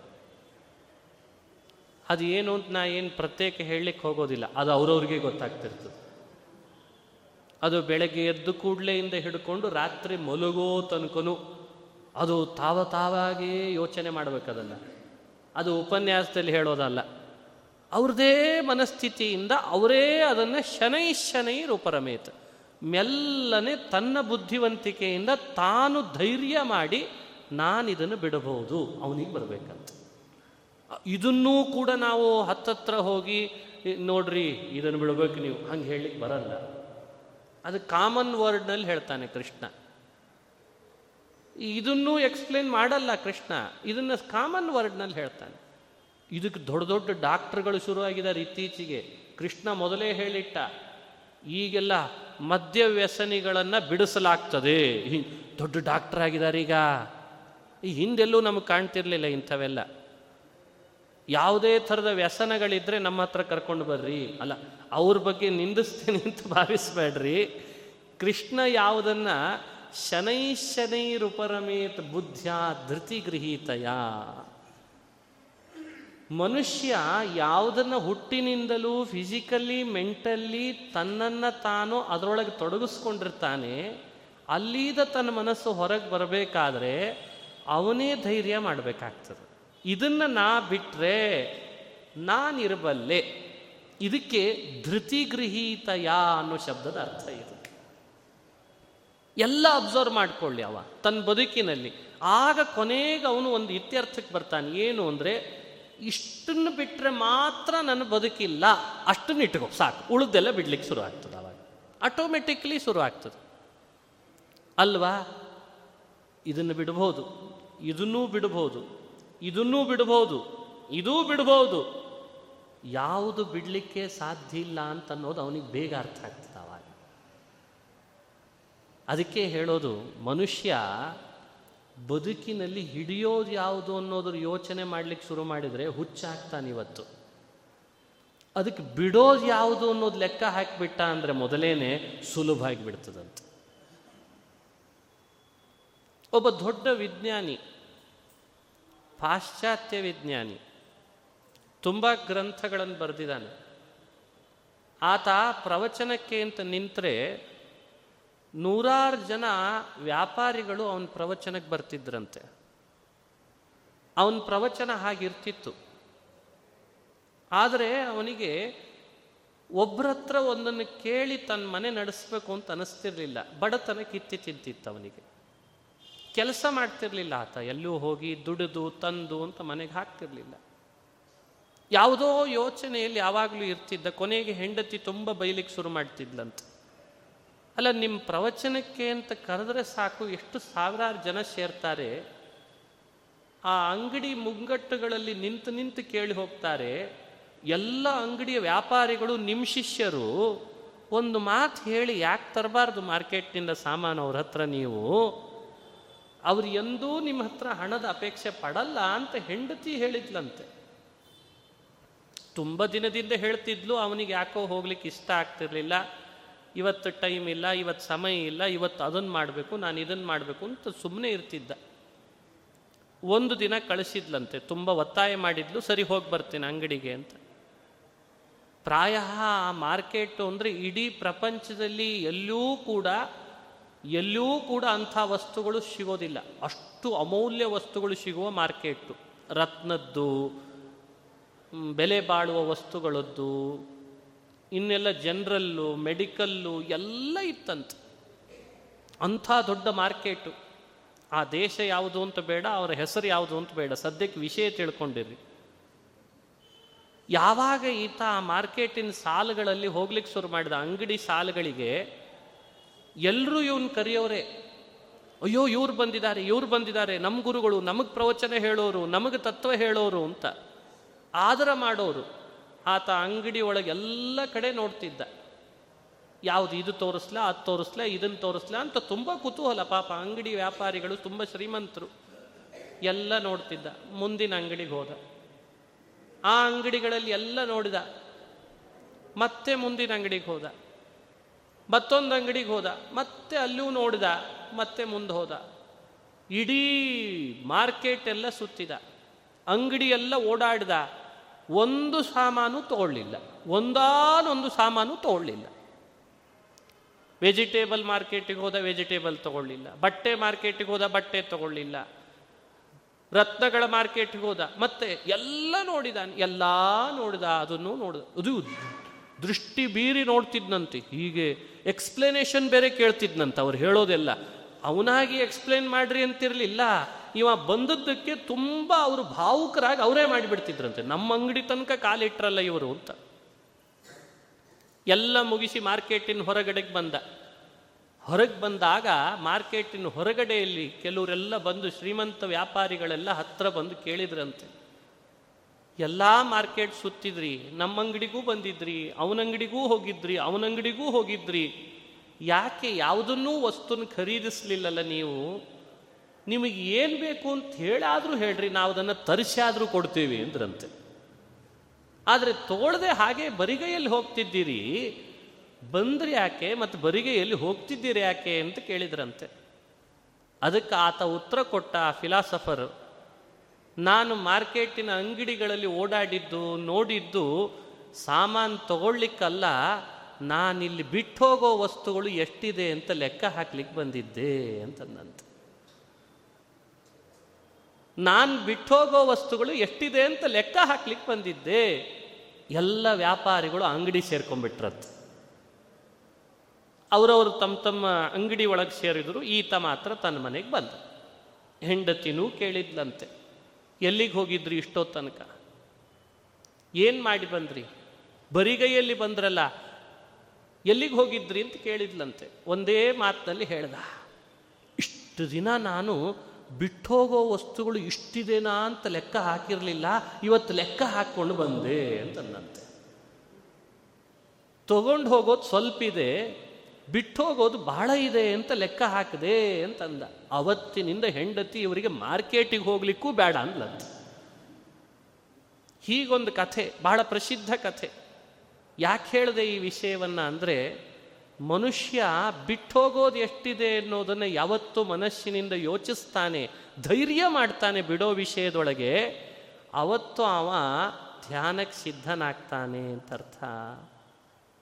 ಅದು ಹೊರಗಿನ ಭೌತಿಕ ವಸ್ತುಗಳು ಇರ್ಬೋದು, ಆಂತರಿಕವಾದ ಅವನದೇ ವ್ಯಸನಗಳು ಇರಬಹುದು ಅವ ಅಡಾಪ್ಟ್ ಮಾಡಿಕೊಂಡದ್ದನ್ನು ಅವ ಧೈರ್ಯ ಮಾಡಿ ಬಿಡ್ಲಿಕ್ಕೆ ಶುರು ಮಾಡಿದ ಅಂದರೆ ಅವ ಧ್ಯಾನಕ್ಕೆ ತೊಡಗ್ತಾನೆ. ಎಷ್ಟು ಅದ್ಭುತವಾದ ಕಥೆ. ಅದಕ್ಕೆ ಕೃಷ್ಣ ಅಂದ, ಶನೈ ಶನೈರುಪರಮೇತ್ ಬುದ್ಧ್ಯ ಧೃತಿಗೃಹೀತಯ. ಧೃತಿಗೃಹೀತಯ, ಶನೈ ಶನೈರುಪರಮೇತ್ ಇದಕ್ಕಿಂತ ಹೆಚ್ಚಿನ ಮಾತನ್ನು ನಾನು ಹೇಳಲಾರೆ ಅರ್ಜುನ ಅಂತಾನೆ ಕೃಷ್ಣ. ಅನ್ಯೂನವಾಗಿ ಹೇಳಿದ್ದಾನೆ, ಅನತಿರಿಕ್ತವಾಗಿ ಹೇಳ್ತಾನೆ ಕೃಷ್ಣ. ನೀನು ನಿನಗೋಸ್ಕರ ಅಂತ ಭ್ರಮಿಸಿ ನೀನೇನು ಅಡಾಪ್ಟ್ ಮಾಡ್ಕೊಂಡಿದ್ದಿ? ಅದನ್ನು ನೀನಾಗೆ ಮೆಲ್ಲನೆ ಬಿಡ್ತಾವ? ನಾನು ನಿನ್ನ ಹತ್ರ ಮೆಲ್ಲನೆ ಬರ್ಲಿಕ್ಕೆ ಶುರು ಮಾಡ್ತೇನೆ ಅಂತಾನೆ ಕೃಷ್ಣ. ಇಲ್ಲಿ ತರ್ಕ ಮಾಡಬೇಡ. ಅದನ್ನು ನೀನೇ ಹಿಡಿಸ್, ಹಿಂಗೆ ಶುರು ಮಾಡಿದ್ದಾರೆ ಕೆಲವರು. ಅದನ್ನು ನೀ ಹಿಡಿಸ್ದೆಯಲ್ಲ? ಈ ತರ್ಕ ಮಾಡಬೇಡ. ಅದು ನಿನಗೆ ಗೊತ್ತಿದೆ. ಯಾವುದನ್ನು ನೀನು ಹಿಡಿದಿದಿ ಯಾವುದನ್ನು ಬಿಡಬೇಕಿದೆ ಯಾವುದನ್ನು ಬಿಟ್ಟರೆ ಧ್ಯಾನದಲ್ಲಿ ನಿಶ್ಚಂಚಲತೆ ಬರ್ತದೆ, ಅದು ನಿನಗೆ ಗೊತ್ತಿದೆ. ಅದನ್ನು ಮೆಲ್ಲನೆ ಬಿಡು ಅಂತಾನೆ ಕೃಷ್ಣ. ಎಷ್ಟು ಅದ್ಭುತ. ಯಾರಿಗಿದೆ ಈ ಕಳಕಳಿ? ಅವನಿಗೂ ಗೊತ್ತು. ಕೂಡಲೇ ಬಿಡ್ಲಿಕ್ಕೆ ಆಗಲ್ಲಲ್ಲ ನನ್ನ ಭಕ್ತನಿಗೆ ಅದನ್ನ. ಬಹುದಿನಗಳ ಕಾಲದಿಂದ ಅಡಾಪ್ಟ್ ಮಾಡಿಕೊಂಡಿದ್ದನ್ನು ತಕ್ಷಣ ಬಿಡು ಅಂದರೆ ಸಾಧ್ಯ ಆಗಲ್ಲ ಅಂತ ಗೊತ್ತು. ಅದಕ್ಕೆ ಶನೈ ಶನೈ ಪರಮೇತ್ ಮೆಲ್ಲನೆ ಬಿಡು. ಮೆಲ್ಲನೆ ಬಿಡು ಅನ್ಲಿಕ್ಕೆ ಎಷ್ಟೋ ಕಥೆಗಳಿದ್ದಾವೆ. ಬಹಳ ಅದ್ಭುತ. ಮೆಲ್ಲನೆ ಬಿಡು ಅಂತಂತಾನೆ ಕೃಷ್ಣ. ಅದರ ವಿವರಣೆ ಕೊಡಬೇಕು ನಿಜವಾಗ್ಲೂ. ಮತ್ತು ನಾಳೆಯ ದಿವಸ ಚಿಂತಿಸೋ ಪ್ರಯತ್ನ ಮಾಡೋಣ. ಶ್ರೀಕೃಷ್ಣಾರ್ಪಣಮಸ್ತು. ಹರಯೇ ನಮಃ. ಹರಯೇ ನಮಃ.